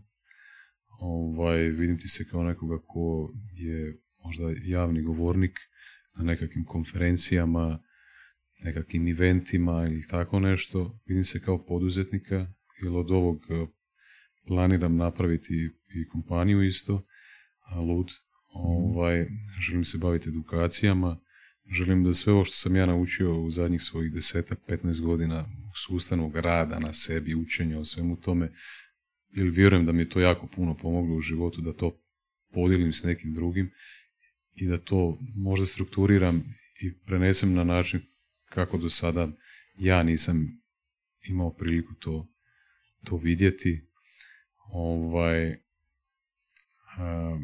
vidim se kao osobu koja ima potpunu slobodu kretanja, misli da nisam vezan za nikoga, što se tiče ovoga znači financijskog ili materijalnog dijela recimo, osim da Ili sam se vidiš vezan- u gradu, ili se vidiš negdje u prirodi? Vidim ti se i ja jako puno sa ženom pričam o tome.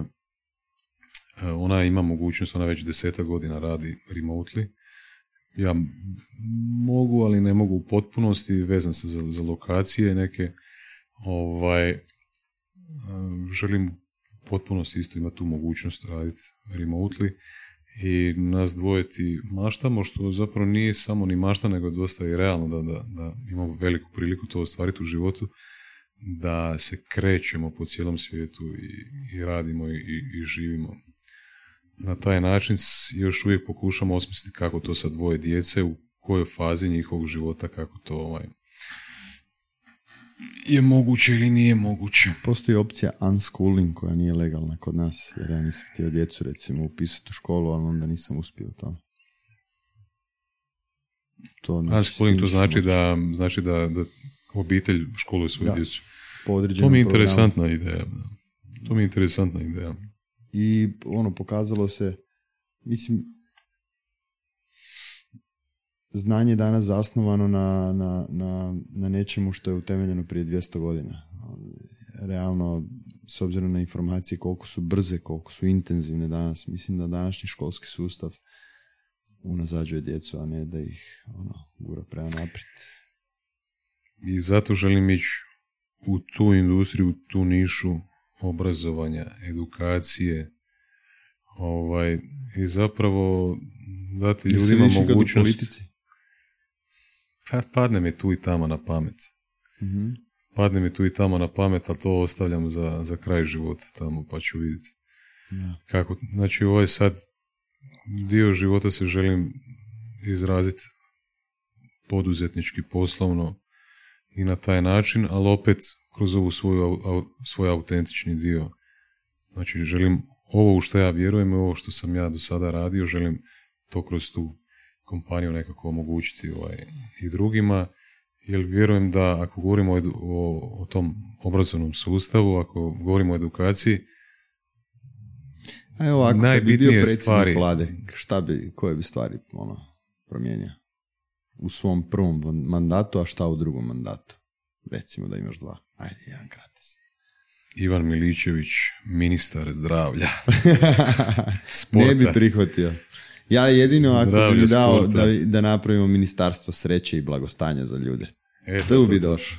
Odmah. Znaš šta, uh, budem ti samo poveznica na, na ovo da sam, min, da sam premijer. Da. Uh, znači, bio sam... Da imaš baš ono vladu, tipa 70% bio sam, vlade. bio znači sam ti ono, dva tjedna u Aziji, sad pričali smo prije nego što sam Mhm. što smo krenuli snimat. Ovaj, bio sam uh, Tajland, Kambođa i Vjetnam i kad čovjek ima priliku posjetiti te zemlje, kad ima priliku vidjeti koji je to broj ljudi, koja je to masa ljudi, mi mislimo da su ove naše europske države neke tu velike, poput Njemačke ili šta ja znam, koji je jedna od najvećih država. Vjetnam ima 110 milijuna stanovnika. BDP njihov nije toliko nizak, oni neki 26 i 27 su u svijetu po BDP-u i stalno rastu, tako raste i Tajland isto. Tajland ima 75 milijuna stanovnika i to su manje države u Aziji, pa onda imaš Bangladeš, Pakistan, Indoneziju koji su izuzetno mnogo ljudne zemlje, a mi znamo samo za ove dvije, Indiju i, i, i Kinu, jel?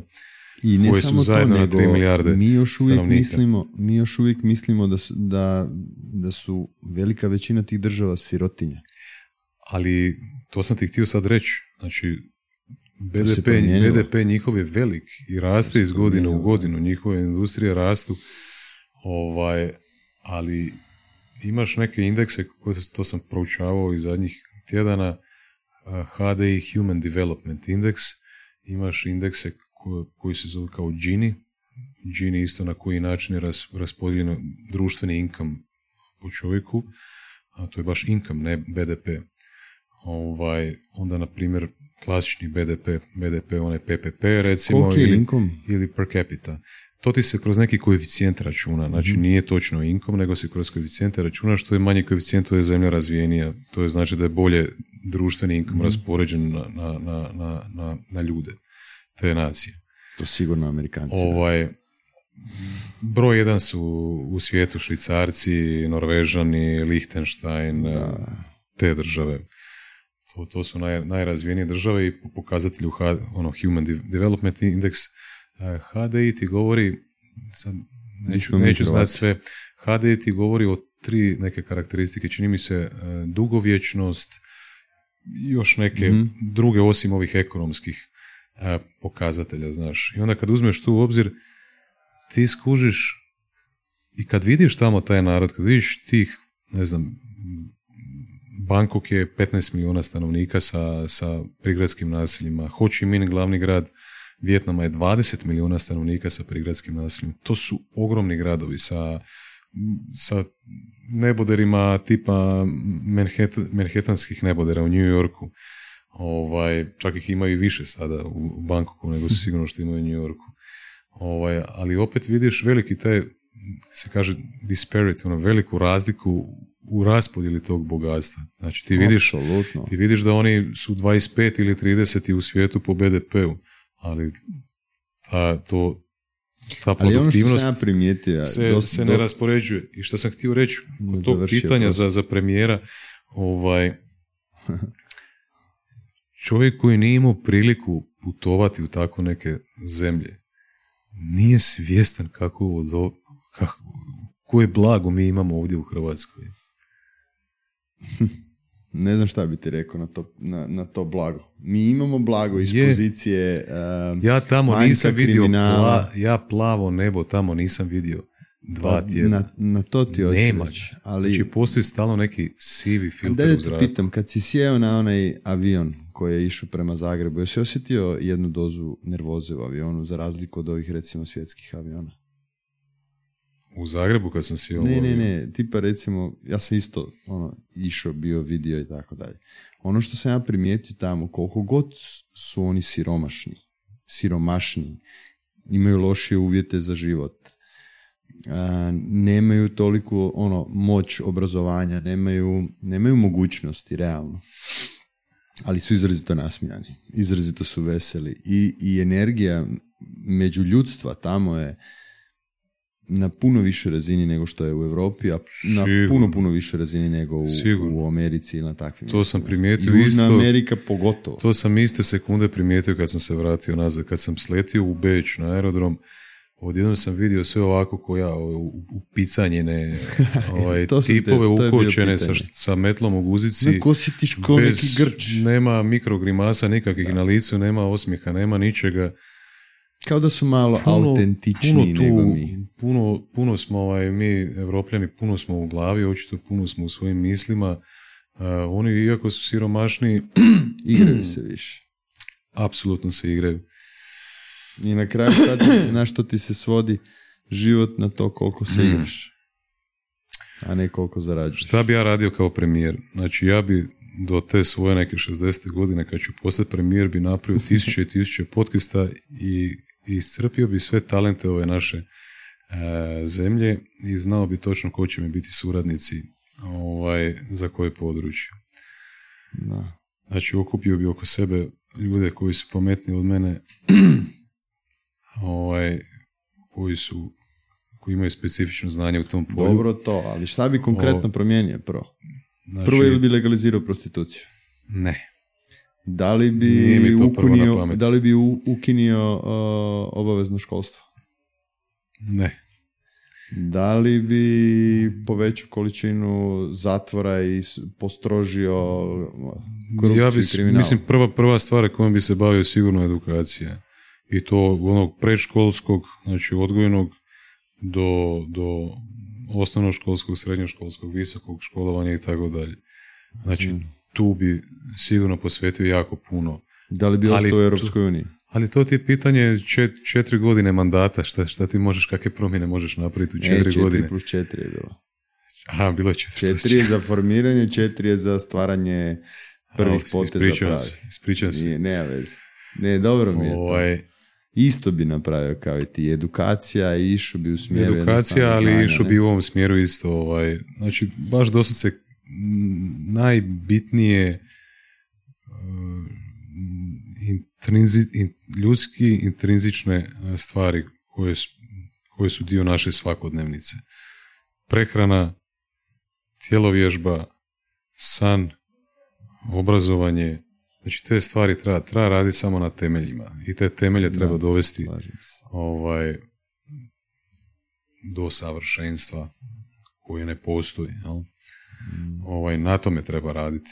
I zapravo moja ideja kroz, kroz, ovo- kroz ovaj brand Lud je upravo to, da, da pričamo o tim stvarima koji su najbitnije nama za, za, za život, koje nismo prošli kroz svoj formalni sustav obrazovanja. Niko te nije učio kako biti bolji partner svojoj ženi, jel tako? Da. Niko ti nije učio. Niti kako A, a izuzetno ti utječe na kvalitetu života, jel tako? Jako, da. Niko ti nije učio kako biti bolji roditelj. A izuzetno utječe i na kvalitetu života tvojeg djeteta i tebe. I Ovaj, države te na kraju obitelji. I sad bi povezao nešto to, kad govorimo recimo, znači država je zapravo kreće od pojedinca, jel tako? Ovaj, ili bilo koja druga nekakva zajednica. Znači, nisam imao to za saznanje ranije, ali Demijan Papo, kojeg sam intervjuirao, on je doktor filozofije i on mi malo pričao o starogrčkoj. I on je spomenuo tri termina. E, spomenuo je termin e, etike, ekonomije i politike. Ti si sad došao do zadnjeg, ovog, do politike. Znači, šta je etika? Etika ti je rad na sebi. Tako su to starogrci zvali. Znači, da gradiš svoje, oni kažu, vrline, kvalitete i tako dalje. Da se educiraš. Da... To, je, to je taj dio koji je orijentiran na samoga sebe, jel tako? Onda ekonomija, ekonomika. E, oni su u, u tom, kroz, kroz tu definiciju zapravo govore o najmanjoj gradivnoj jedinici društva, a to je obitelj. Znači, onaj koji je bio ekonom, on je brinio i gospodario o toj svojoj obitelji. A politika je briga i gospodarenje zapravo ovaj, veće, veće zajednice i, i društva. E, ima jedan super, um, baš sam išao pogledati da ne bi slučajno fulo, a, kak se zove, znači u Grčkoj kaže se da je to najbolje čuvana tajna, tajna na svijetu.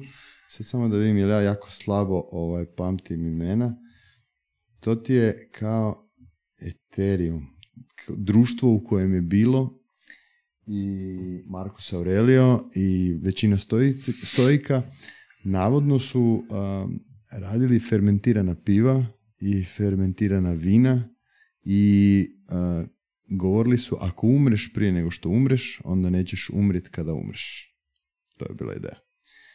Jer strah od smrti generalno je nešto što svakom od nas onemogućuje veliki kapacitet da živimo kako treba. A tu je manje više riječ o, bila o psihodelicima ili nekakvom takvom a, vizualnom identitetu. E sad, ja ne bi išao toliko daleko, ali ti si radio nekakve stvari i postio si u ovom periodu kada si radio ninjitsu i, i šutio si i nisi jeo, tako, tjedan dana? Pa jesam ti ja rekao da sam jedan lud. Da, da, A evo, da, zašto da, se zove ovaj podcast lud? da. Nije za- radi, Pa daj mi reci bez, bez veze. šta, št- zbog čega si to radio i šta si dobio od toga? Šta, šta čovjek shvati kad recimo napravi? Zbog koja je vrijednost takvog izazova da recimo neko možda od gledatelja proba? Ja isto dijelim, ono, dijelim to mišljenje s tobom.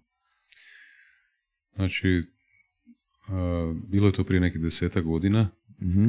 ovaj, kako sam znati željan, onda me ta zna, znatiželja odvede svagdje, možda negdje gdje ne bi, ne bi moji roditelji htjeli da me odvede, Dobra riječ. a bio sam, bio sam ovaj, u ra- ranim dvadesetima u tom trenutku, bilo je više onda od deseta godina, tako rane dvadesete su bile. I ovaj, kroz ninjitsu kojeg sam trenirao, ovaj, je postojao i nekakav, znači nin- ninjitsu, da za nekoga ko ne zna objasnim, je japanska borilačka vještina. E, ako ste ikad vidjeli u američkim filmima one japanske ninja, to je ninjitsu. Samo što sam ja trenirao jedan, jednu podcijelinu ovaj, ninjitsu, koja se zove taijitsu. To su vam ninje u trenutku kad ostanu bez oružja i borba tijelo u tijelo, te da čovjek te u čovjek. prekinem sekundu. Ajde. Znači, rekao sam ti to prošli put, imam prijatelja koji je to trenirao također. Znači, ja sam se na smrt njega bojao. Znači, meni je to bilo mi podjelo. On je uvijek imao sa sobom našiljenu olovku. Kaže, znaš ti šta je to? Znači, o, i, znaš, u nekim trenucima jednostavno, kad ga pogledaš, jasno ti je da će uzeti tu našiljenu olovku i onako ti spikat na brzinu ili te spriječi da ti njemu nešto ne napraviš. Upravo Evo, to je jedna moja anegdota sa ninjama, Je, molim te je, je, nastavi. je. Da, Da li je to blizu te istine ili nije? Znači, nin- ninjitsu ti je, a, to jest taj jitsu, taj jitsu ostao si bez oružja, nemaš, Mhm. da, imaš nemaš ništa. našiljenu za. A, čak zapravo tu nemaš nikakvo oružje. Nekad smo mi znali raditi tehnike recimo kao sa štapom ili s takvim Mhm. nekim stvarima, pa ti može to u praktičnom svijetu pomoći kišobran ako imaš tako nešto, pa možeš i njega iskoristiti recimo. ili olovku, jel našiljenu. ne, majke mi. ali, ali ovaj, znači to je obrambena uh, borilačka vještina koja je ako te neko napadne, izuzetno agresivna. Znači, tu zapravo nisi mogao uh, nije sports, sportska disciplina da, da možeš organizirati nekakva natjecanja zato što ne bi to baš do, do, Trga dobro završilo. Da. ovaj, ne postoje pravila neka. Znači, tvoj zadatak poznavatelja ninjitsua je ako te neko napadne i daje ti tu mogućnost da ti kao fizički inferiornija osoba uspiješ savladati fizički superiorniju osobu ovaj, i bazira se na nekim stvarima kao što je poznavanje ljudske anatomije, a, da poznaješ a, zglobne strukture, kosti, živce, Di tetive, najosjetljiviji? te, te, te, Di udarit prvo? a šta misliš? U oči i u jaja jebot. šta ćeš se razmišljati dalje? Znači, ipak ono s dva prsta i nogom, to je, to je ta igra. To je sve što trebaš znati od ninjitsua. Znao sam ja. Cijela edukacija koja ti treba je crtani filmovi, to je to. Da. Upravo to. I ovaj i to ti je to zapravo, znači e, tvoj zadatak je da, ono, da onesposobiš e, protivnika u što, u što kraćem vremenu. Znači, ninjitsu je vrlo praktičan u, u, u nekakvim uličnim ovaj, situacijama ili barskim ili klu- klubskim ili takvim nekim situacijama. Ovaj, ako ćeš boksat s nekim, nećeš dobro završiti. A ovi zavjeti, ovo što jes- Je li se to zovu zavjeti ili su to izazovi ili kako Ne, je bilo ne, ne. ovo? Znači, ta šutnja... Znači, ovaj dio zapravo... To Koji je bio to prvi sam ja tek- To sam ja tek kasnije, to sam ja tek kasnije shvatio. Ovaj, to vuče korijene iz nek, nekakve istočnjačke tradicije. E, dan danas i nisam zapravo uspio odgonetniti odakle ovaj, vuče, a moderno je bilo vezano za, za zadnjih stotinjak godina ninjitsu u Japanu. Ja sam bio u Japanu isto jedne godine, a moj prijatelj i, i trener Mate, on je godinama ide u Tokio. Ja sam bio samo jedne godine s njim, bio sam kod krovnog se- sensea Hatsumija Masakija u jednom mjestu Noda pored Tokija.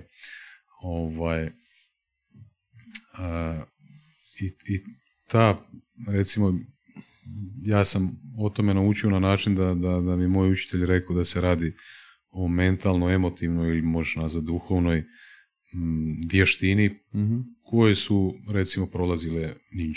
Jel? Ovaj, to možeš vidjeti u nekim drugim praksama možda ili, u onim monkovi ili, ili tako nešto, oni imaju isto takve nekakve izazove. Nije to nikako zavjetovanje, nego izazov. Izazov, nekakva praksa, mi smo prošli, ovaj, ja, sam, ja sam prošao samo taj prvi stupanj. E, nikad nisam ovaj, išao dalje, a tih stupnjeva ima jako puno. Ovaj, e, Da li postoji negdje popis tih stupnjeva? Ili to ide onak mi, mi ti riječ na riječ? imamo te sreće, da se tako izrazim, što recimo je to preko jednih ljudi ovdje iz Hrvatske došlo, došlo do Hrvatske, da sam ja uopće saznao za takve neke stvari. Uglavnom se to vrlo, vrlo je to e, tajnovito. Mhm. I u Japanu se to ne prenosi svakome, nego se prenosi o- o- odabranim, odabranim ljudima, tako je to bilo i kod nas isto. Nisu svi ljudi koji su trenirali prolazili to, nego su ovaj, moj učitelj je od, odlučio, odredio neke ljude za koje on misli da, da su dobar fit za tako nešto, da imaju sposobnost za tako nešto i ishvatiti to i iskusiti to i tako dalje. Znači, to ti je prvo počelo sa, mislim, a reću sad o tome, pa dobro. Ovaj, Aha, nisam skužio da izbjegavaš. Sorry. pa ne, Ajde idemo dalje ne, onda. ne, Promidžbene poruke. ne, ne, šta si dobio iz toga? Šta si E. naučio? Znaš ono? bilo je tu puno, puno nekakvih stvari koje sam ja, mislim da, da kažem u potpunosti sve šta se dogodilo tamo, možda ću jednog dana kad budem 100% autentičan, kad budem 100% iskren, možda ću jednog dana reći sve do kraja. Mhm. Ovaj, ne zovem ja ovaj podcast bez veze lud. Ah, Ja ne, znači šta prvo- sam naučio, ovako, šta sam naučio? Ne moram, hoćeš da kažem šta smo radili tamo, koje su bile nekakve Ne, od uobičajene ne, ne, aktivnosti ili, ili šta sam naučio kroz to Pa iskustvo? ne, čisto e, primjer radi. Moja Evo- iskustva, oprosti, znači moja iskustva takvih izazova je da dobiješ dojam života kakav inače ne dobivaš. Sigurno. I to je recimo feedback koji je meni izrazito puno dao više dimenzionalnog razmišljanja sa drugačijim osjetilima. Ja bi to rekao da je to onaj SQ ili spiritual quotient, onaj da ga možeš raditi, da ga možeš, iz, ako se može on uopće izgraditi, ja vjerujem da se može izgraditi kroz takve neke spoznaje.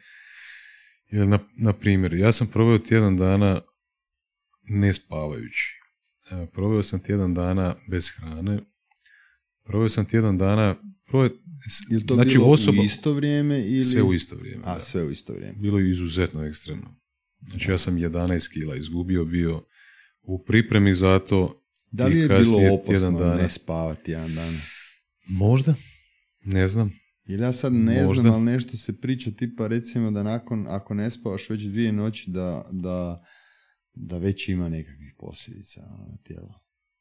Znam da jednu možeš, ono, to Šta misliš zašto sam ja danas ovakav? Zašto se kao ja danas lud? Šalim se. Ne, ja ne vidim to ništa, znaš, ali to mi je fascinantno da nisi sedam dana nisi spavao. Ka- kad, Pet kad dana. ode... Pet A, dana. pet dana. Kad ode pospanost, kad ode onaj trenutak kao ono trebam spavati ili konstantno Hoćeš da ti kažem šta sam stres. naučio? Da. Znači, a, mi smo išli leći svaki dan u jedan sat, a dizali smo se u pet sati. Mhm. A, taka maltretiranja recimo prolaze i američki Navy Sealovi ili takve neke postrojbe jedinice. Znači, ja sam nešto držao u ruci cijelu noć, od cijelu noć, od 1 do 5 ujutro, znači do 1 sam bio aktivan, do 1 u noći, od 1 do 5 sam ležao, bio sam statičan, bili smo u prirodi i u ruci sam držao nekakav predmet, ne, ne, nepotrebno da kažem kakav, Ne, ne. i taj predmet, ukoliko nam je nekome od nas ispao, ovaj, u tom trenutku taj čitav, ta priča za nas bila gotova. Mm. Tako da je postojali su možda i trenuci kad je neko od nas zaspao, ali je bio totalno ludilo non stop, da li će mu to ispasti ili mu neće to ispasti. Pa je stalno bilo trzanja. Da, pa znači to ti je baš bilo ono mindfuck. Da, to je baš jaka znaš. priča. Ovaj, ali šta sam ti ja naučio tamo, recimo, mi smo tamo, znali smo meditirati. Ovaj, ja sam ti tek tada naučio i shvatio, iskustveno osjetio koja je moć meditacije za naše punjenje baterija. Ovaj, znači ja sam imao efekat kasnije, za, zadnjih dana smo više puta meditirali dnevno. Ja sam nikad nisam intenzivnije i- kvalitetnije meditirao u svom životu od, od tada, u tog perioda i perioda od par mjeseci poslije toga. Ovaj, ja sam ti imao osjećaj nakon tih meditacija kao da sam spavao. Kao da sam bio puno svježiji i odmorniji opet. Da, nevjerojatno To je bilo- je naše tijelo. To je bilo, to je ono, bilo moje adaptira. iskustvo.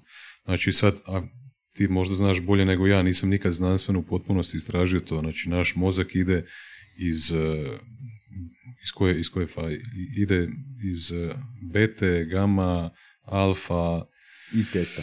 teta, Da. jel, Da. jel tako? I sad Različite kad imaš, frekvencije za različite djelovanje mozga. tako je, i očito naš je mozak u kojoj, u kojoj, u kojoj frekvenciji u, za vrijeme spavanja A mi smo najčešće... teti, jel je? Da. Teta, je, teta je univerzalna frekvencija. Da li možeš meditacijom post, uh, mozak dovesti u, u teta frekvenciju? Pa ne baš. U alfu možeš, jel tako? Alfa je kad gledaš televiziju. Ono, najčešće. Da. A, uglavnom imaš, ne znam šta, imaš recimo... šta se događa u našem organizmu kad, kad mi da ti spavamo. Mislim, znanstvenici stvar, to znaju. jel? Imaš ti recimo reiki ili teta healing, ja recimo imam a, diplomu o teta healing učitelja u jednom trenutku.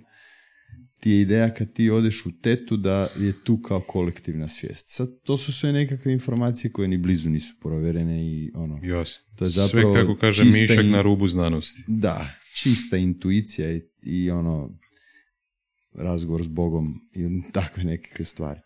Ali generalno ono što si ti krenuo pričati je da tvoj mozak u tom trenutku jednostavno se napaja onim što je pristupačno. Je. Jer kad si raznažen u gradu, sigurno neće lako doći do toga. Ne? Je. To je poanta, da. Upravo to. Oprosti što sam ti prekinuo. Uh, to je nešto što sam naučio recimo. Uh, jedna zanimljiva vježba koju smo radili tamo, a to sam naučio još u tom teorijskom dijelu, uh, pripreme je, na engleski se kaže reverse engineering. Mhm. Ne znam jesi ikad čuo za tu tehniku. Naravno. Jesi. Da. Kratko sam da, da opišem. Znači, možeš si zamisliti bilo koji proizvod koji se nalazi evo tu nama na stolu danas, evo recimo ovaj iPhone, i kad ti radiš tu vježbu i vrtiš vrtiš priču unazad do trenutka kada je, na primjer, znači iPhone se sastoji od, od stakla, aluminija, To radi Kinezi, baterije, ono i tako dalje. Znači, aha, neko je trebao to staklo napred, neko je trebao taj aluminij istaliti, složiti ga tako, neko je to, trebao sastaviti, neko je trebao softverski taj dio napraviti. I sad to pokušaš vući skroz u povijest desetljeće, desetljeća, stoljeća, tisućljeća, koliko je znanja moralo biti nadograđeno jedno na drugo da bi se ovakav uređaj danas mogao, mogao proizvesti. Ili uzmeš ovaj stol koji je super jednostavan primjer, ovo isto nekakav, met- metalne su ove nekakve nogice, pa ovo je neka kombinacija drveta prekrivena s nečim. Znači, to je sad bilo kod nekog e, stolara. na- Prvo je neko morao srušiti to drvo. Pa je neko to drvo, znači mora je neko, neko je motornu pilu smislio, neko je prije kucao samo sa, sa sjekirom, pa je neko to drvo vuko prije, ne znam, konjima, pa je kasnije neko napravio auto, neko je napravio traktor, neko je, znaš, pa onda došlo do tog nekog stolara, pa se to iz, iz, iz, desetljeća u desetljeće unapređivalo, pa je ovo neko istalio u nekoj ljevonici aluminija, pa opet neko, to je toliko posla, energije, uh, uložene znanja, entuzijazma, truda, svega i svačega da bi mi danas stavili ovu čašu tu na ovaj stol. A ista takva priča i za ovu čašu.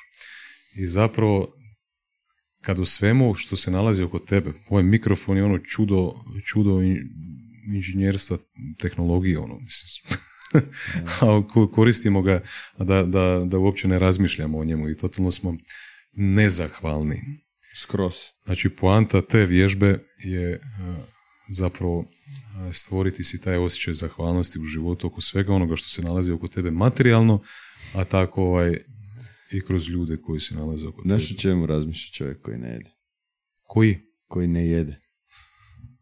Reci. O hrani. Samo o hrani. A znaš o čemu razmišlja onaj koji je sit? O svemu drugom. Isto i onaj koji je bolestan i koji nije bolestan, da. Da. Jasno. Daj mi Zahvalnost je malo- bio jedan od velikih Aha. zaključaka toga, a opet sad kad se vratimo na, na ovaj moj balans i sve, rekao sam ti da sam u zadnje vrijeme ispao iz tog osjećaja zahvalnosti, Mhm. ali ono što mi omogućuje takvo iskustvo, jedno je pisati si na papir svaki dan pet stvari na kojima si zahvalan, a drugo je osjetiti zahvalnost. Da, da. Jer ja sam, ja sam kroz taj eksperiment osjetio zahvalnost. Ili ti kad nešto osjetiš, Kako ne bi. ti se vrlo brzo možeš vratiti nazad, jer poveznica s tim osjećajem je jako, jako, jako brzo. Samo da si bio u prirodi, bez da si i da si jeo i to sve, možeš biti zahvalan kad legneš u svoj krevet, a, ne još uz tako teške izazove. Mogu ti ispričati kakav je bio osjećaj kad sam se prvi put vratio u civilizaciju nakon toga. Znači, zamisli si to što ti kažeš, Znam osjećaj. Što ti kažeš da, da si maknio samo telefon, da nisi znao koliko je sati recimo, Samo- tjedan dana, tu je veliki efekat na tvoje biće. Da nisi znao koliko je sati. Jesi čuo za tunele u Visokom? Jes. E. Piramide? Pa, pff, tuneli, Neko ajmo, kaže ajmo tuneli. u tuneli, ne. I bio sam ono u tunelima i on, kratko sam mali eksperiment bio napravio. Znači, samo sam ugasio sva svjetla, sjeo sam i otišao sam u ovaj dio koji je zabranjen, jer takav sam po prirodi. Moraš otići malo dalje. I sjeo sam i zamislio sam, Bože dragi, ovo je prvi put da ja osjetim ništavilo. Jer sva tvoja senzorika u tom trenutku nema, znači temperatura ti je konstantno ista, neovisno je li noć ili dan. miris ti je konstantno isti, ne vidiš ništa, otvoriš oči, zatvoriš oči, ista stvar. Ne čuješ ništa, neovisno pokušavaš ili... I osjetiš cijelo vrijeme samo tvoje tijelo u kontaktu s onim gdje sjediš. Ako si za, možemo napraviti. Ja siguran sam da će nam uh, Osmanagić dozvoliti da tri dana meditiramo u šusu ovaj, u tom mraku. Ako si za izazov, možemo potegnuti najluđe goste luda i otići dole napraviti neku dobro druženje. Naravno, odgovor Neću ti ništa, iza, iza ništa kamere. obećati. Opet me izazivaš na neke stvari, kao što me Filip Duvnjak izaziva da skačem padobranom. Neću. To je moj prijatelj, ja, ja sam ti ga preporučio da ga bude. Znači, jes. to je tako. Ti mi samo probleme šalješ u život. Malo. Da. Igru, igru, samo ti igru šaljem. E, Još jedna, još jedna, još jedna bolja, bolja stvar možda Mhm. od, nisam bio u tunelima, piramidama, kako god hoćeš nazvat, a, floating tank, jesi, jesi probao? nisam probao već par Imaš ljudi. u Zagrebu Ma, I zvao me čovjek kao dođi, ajde poslikaj, Znači. Dodatna dimenzija toga je što si u bestežinskom stanju u vodi koja je temperature tvoje 100%. kože. Znaš što se meni Moram desilo? to probati. Šta je? Ja i žena bili tamo. Ja dobio za poklon to za rođendan. Mhm. Sat i po vremena traje. Može ženi dosadno to meditacija, to ona ne kuži, to je do, dosadno skroz. Ona ti je stalno u akciji. Ovaj, ali ona je radi mene kao idemo nas dvoje skupa. I frajer ti je, molim te, ja, rekao nam je čovjek kasnije da mu se to prvi put desilo. On ti je, mi smo mu bili zadnji taj dan. I on ti je otišao izvan te prostorije, van izvan te zgrade, baciti smeće, nešto napraviti. A ima onu lažnu bravu sa vanjske strane. Dobro. On je zaključio sebe vani i nas ostavio dolje u tome, nikoga nije bilo u, u cijeloj zgradi. Ja ti kažem da nije dugo? bilo moje žene, da bi ja tamo ostao satima. Sa, ko zna koliko bi bio unutra. A lijep, to mora Ali ona, biti lijepo. ali ona je točno znala koliko je vremena prošlo, ona ti se ustala i ona je otišla gore i čovjeku otvorila. Šta bi ti bez te svoje divne žene? Ništa. Previše ju hvalim svima drugima, moraju malo više hvaliti njoj. Kako prakticiraš zahvalnost? Približavamo se kraju, imam još samo par pitanja za tebe. Kako prakticiram zahvalnost? E, pokušao sam kroz te zapiši pet stvari, napravi ovo, napravi ono, nema tog efekta prevelikog. Da, Pogotovo, ja mislim da moraš u potpunosti se vratiti nazad. Vratiti u nekakav veći mir, u nekakav veći balans da bi imao mogućnost to osjetiti. Mislim da samo ako je tvoj, kako ti kažeš, možda i živčani sustav preopterećen sa svim i svačim, nemaš ti mogućnost uh, osjetiti zahvalnost uopće. da. Trebaš sve smiriti. Flow tank. Back to the roots. Da. Ok, s obzirom da je podcast ovo, siguran sam da pratiš neke podcaste. Šta bi preporučio ljudima uz tvoj podcast, koga da prate još recimo na našem hrvatskom tržištu ili recimo balkanskom još možda bolje, ko se tebi sviđa i s druge strane ovaj, koji su svjetski podcasti koga pratiš? Ivan, good question. Krenut ćemo. Krenut ćemo, ovaj, ja sam ti zadnjih deseta godina konzumiram sav sadržaj na engleskom jeziku, znaš. I zato sam i krenio raditi ovo na engleskom jeziku, a i dvoumim se da li, da, li da, da u budućnosti sve prebacim na engleski opet ili ne. A, a šta sam Kakvi prosto- su ti feedbackovi bili kad je bilo na engleskom?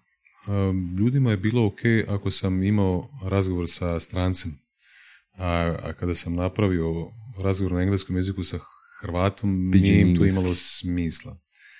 Ovaj, puno ljudi mi kaže s ovih prostora da im, da im paše da je na našem materinjom je- jeziku, na hrvatskom podcast, njima je jednostavnije konzumirati, pratiti, lagodnije im je to konzumirati nego možda ne- nešto na engleskom.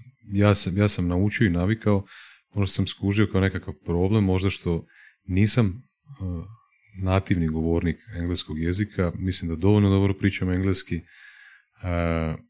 ali sam skužio kako sam zanemario jezi, hrvatski jezik, da sam možda nisam vokabular razvijao u potpunosti koliko sam trebao možda na hrvatskom, na našem jeziku, a opet s druge strane nikada neću biti govornik engleskog jezika kao što sam kao što bi bio da sam se rodio negdje na engleskom govornom području. I zato sam krenut ću ti sa engleskim podcastima, to jest sa podcastima na engleskom koji su većinom američki. Izuzetno mi je inteligentan, dobar voditelj podcasta i volim njegove podcaste Lex Friedman. mm mislim, barem tako mi se čini da je najdalje otišao u, u ranjivosti, iskrenosti i ima to nešto što mene prati od malena, ono druga vrijednost ljubav. To je neka moja istina, ja hmm. to želim na taj način podijeliti svijetu, a za, za to trebaš biti jako hrabar, hm. trebaš biti jako ranjiv, ovaj, da, da možeš biti iskren, da možeš biti, biti autentičan i da bi se mogao onda i povezati zapravo ovaj, s ljudima. Znači Lex Friedman mi je, tu mi je ovaj, iz više nekakvih aspekata i, uzor i, i ovaj, volim slušati njegove podcaste u svim segmentima, i sa poslovnim ljudima, i sa znanstvenicima, i sa ne znam, sportašima, s kim god. Ovaj, jedan koji, koji mi je isto bio ovaj, velike koristi, Tim Ferris, ovaj, Tom Bilju, recimo, eto, to su neki koje, koje bi nabrojao, plus Navala Ravikant i sve ono što, što su drugi napravili. Znači, samo napišite na Amazonu Navala Ravikant, knjige su besplatne. Zato što su mm Erik Jorgensen, recimo, napišite Navala Ravikant, besplatna je knjiga, zove se Almanak of Navala Ravikant, gdje on sve njegove tweetove, sve njegove druge nekakva razmišljenja, zapažanja ili gostovanja na podcastima sveo u jednu knjigu. Jako dobro. Ovaj, od hrvatskih, opet kad govorim o autentičnosti i iskrenosti, mislim da je tu kraljica Ana Radišić, i ta cura mi je izuzetno puno ovaj, pomogla i velika mi je podrška i na tome jako puno ovaj, zahvaljujem i ovako javno i privatno. Ovaj, dečko koji radi genijalan posao isto mi je Mateo mm Čorluka, Human Lab podcast. Ti koji nisi u sferi podcasta, ali radiš fantastične videe mm, iz, iz svakog aspekta života, pogotovo kroz ova polja koja pokrivamo, za koje smo rekli u bojici da su nekako najbitnija možda za kvalitetan život. Ovaj, I polako istražujem sad neke te podcaste tu u regiji, kao što je Agelast, ovaj, one biznis priče recimo, i čini mi se da Srbi rade bolji posao nego mi do, do sada.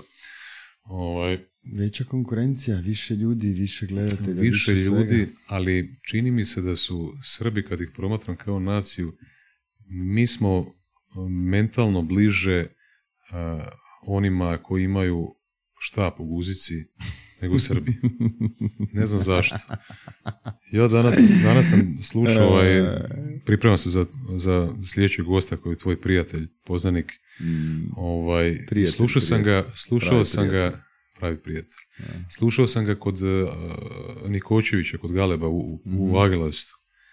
I naš njih dvojica pričaju, ono, znaš, uh, nije, nije burke, nego koji su sve ko neke šatro, bat, bate, znaš, u Beogradu na asfaltu sam rodio se, tu sam došao, izvukao sam ortaka iz, iz, iz, iz, iz flaše i to preko treninga, znaš, on, to, to, tako su jebeno zanimljivi on.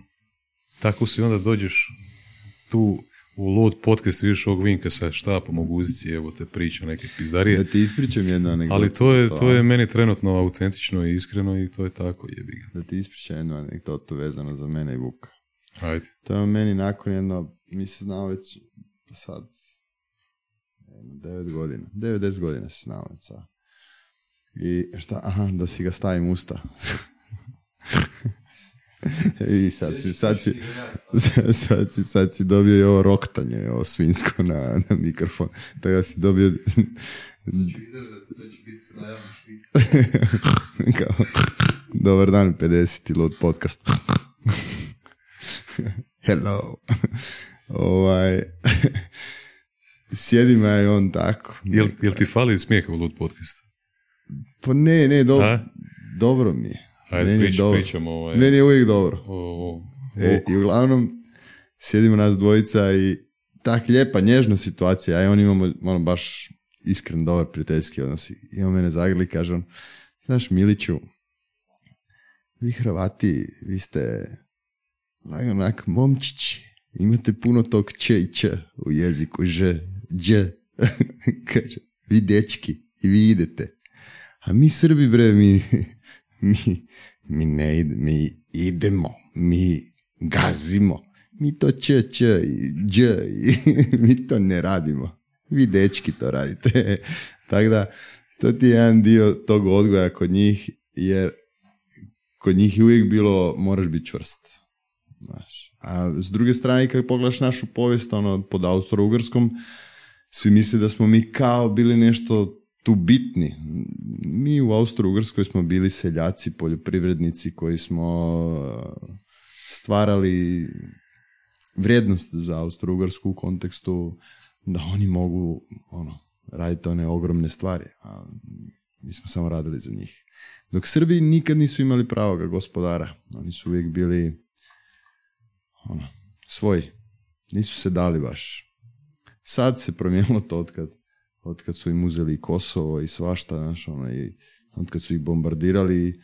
Nije im drago, nije ni meni, iskreno. Ja nas vidim sve kao onako vrlo, vrlo slične i kad gledaš prije nego što je došlo kršćanstvo, mi smo bili ti arijevska rasa, ono, u povijesti i to runsko piso i vetska pisma i gleda se na, na taj slavenski dio kao jedan narod, a sad poslije se to sve promijenilo kako je došlo pisanje nove povijesti. I onda kad ti neko kaže ovo ti nije brat i ovo ti nije neko ko je isti kao ti i prođu tri generacije, to postane istina. Previše mi svi slično pričamo, previše mi svi slično, dobro, osim će i ne znam šta. I ovaj, malo nema tu puno različitosti osim na predjelima, znaš, rubni dijelovi s Mađarskom, sve ti to inercija. Jednostavno, znaš, ono, di se izlije crno vino, uvijek je granično bijelo i crno vino zajedno, znači ako je na košilji, to je tako. Znaš, ne znam šta bi ti rekao više o tome. To je ta anegdota koja je bila. A, pitaj ga, e, on je izrazito ovaj, svjestan čovjek i jedan od ljudi koji ti može dobre odgovore dati o, o, o odnosu s ljudima, znaš. On ima izrazito puno poznanika s kojima a, ima jako dobre odnose. Što se u mom životu nije pokazalo ovaj, da sam sreo puno takvih ljudi. Dobro balansira s tim. To, to su teme koje bi svakako gledatelje zanimalo. Ja nemam interesa toliko. Znaš, meni ne treba toliko ljudi u životu. Čak što više. e, ok. Uh, hvala ti što si bio gost. Da li, uh, di te ljudi mogu naći? ovaj, Osim na ovom lud podcastu. Znaš šta, tru- trudim se kao, uh, znaš šta mi je žao? Žao mi je sad, evo, to je popularna tema ovih dana, Elon Musk je kupio Twitter. Meni se Twitter jako sviđa kao, ovaj, kao društvena mreža, žao mi je što nekako nije stekla nekakvu po- popularnost u Hrvatskoj, pa se nadam da će ovaj Musk donijeti neki novi spin, pa tamo me možete pronaći. Pokušavat ću se malo više tamo izražavati svoje neke misli, ideje. Ovaj, to mi, to mi je nekakav cilj u budućnosti. Malo da se ja osobno izražavam, recimo, na LinkedInu, možda i Twitteru. Ovaj, tamo me možete pronaći, napišite Vinko Mihaljević, naći ćete me. Či, či, či, či. Znaš zašto sam se ja nasmio ovako? Ne. Pazi, to nasmio sam se bio, jer kao, ja, ja vodim tvoj podcast i kao, di te mogu naći, kao, znaš. to mi je bilo smiješno. Ovaj, ali pa realno, dobro, mislim, realno je kroz- legitimno pitanje kroz bilo, oprosti, kroz znaš, ono, podcast može, čovjek je ovaj, rijetko, rijetko ovaj, mogao naučiti nešto od mene osim kroz, kroz pitanja kakva sam postavljao. I ovaj. zato mi je jako drago. Ja mislim da stvarno jako puno ljudi mogu naučiti od tebe, znaš. Pogotovo ono što sam ja primijetio što mi je bilo divno kod tebe, ta iskrena dobrota. Ja sam se osjećao odmah od prvog trenutka siguran u tvom društvu. Hvala ti na tome. Rekavši to, hvala, vam još jednom što ste bili sa mnom. Sad prepuštam riječ voditelju, inače od podcasta. Ovo je bilo onako, nadam se da nisam previše bio ovaj, upadljiv ili tako dalje. On je ipak ono, puno više iskustva ima tome. Ja ne znam kakav je osjećaj sjedi preko puta mene dok ja neko, ne, intervjuiram nekoga, ovaj, ali bilo mi izuzetno ugodno s tobom. Ovaj, i subjektivno sad evo, mogu reći poslušat ću još ka, drugi puta kad ovu snimku. Napravio si fantastičan posao. Baš fantastičan. Jako sam se ugodno osjećao. Jako dobro. I hvala ti na, na, na, na ovoj pozitivnoj kritici jako puno mi znači e. koja kritika je bila prosti da, si se, da osjećaš iskrenu dobrotu a, nije to kritika. Bilo. Pozitivna to kritika. Ja to sve zovem kritikama. Pusti taj. Kako se to pusti kaže? Taj Feedback. perfekcionizam. To je, vrte, iz, izjava ljubavi. Bila, Ajde, ču, ču, ču, ču, ču. E, da, ču, ču, ču. Je, ima pravo, da. ti sam sebe. to bi mogli, da. Mogli. E, Hvala ti. odjavi. Hvala ti. Ekipa, evo, nadam se da, da vam ovo nije izgledalo previše ovaj, blesavo i glupo i ludo. Ja, mo, ja, bi, ja bi ti predložio da ne ideš u smjeru da im daješ tu ideju da im to izgleda blesavo i ludo, nego samo ono. Eto, bravo. Ali ja sam ipak odlučio da ću to tako napraviti. Oprosti. Ovaj, e, znate proceduru. E, Znači, ovo je prvi e, podcast u novom prostoru. Nalazimo se u prostorijama Sky Office, tu iza nas je grad Zagreb. Ne znam da li se dovoljno dobro vidi sada. E, ja sam u glavi već u 2023. godini, očekujem velike stvari i treća godina će početi prvog prvog i tek na kraju treće godine očekujem da, da, da će se nekakav, nekakav traction stvoriti. Tako da ostani, prati, ovaj, daj nekakav feedback kroz komentare, imaš load clips, pogledaj klipove, piši nešto, piši u DM, ako ti ovako javno nije ok. Hvala ti Ivane puno. Ništa. Živjeli ljudi, ajde, bok.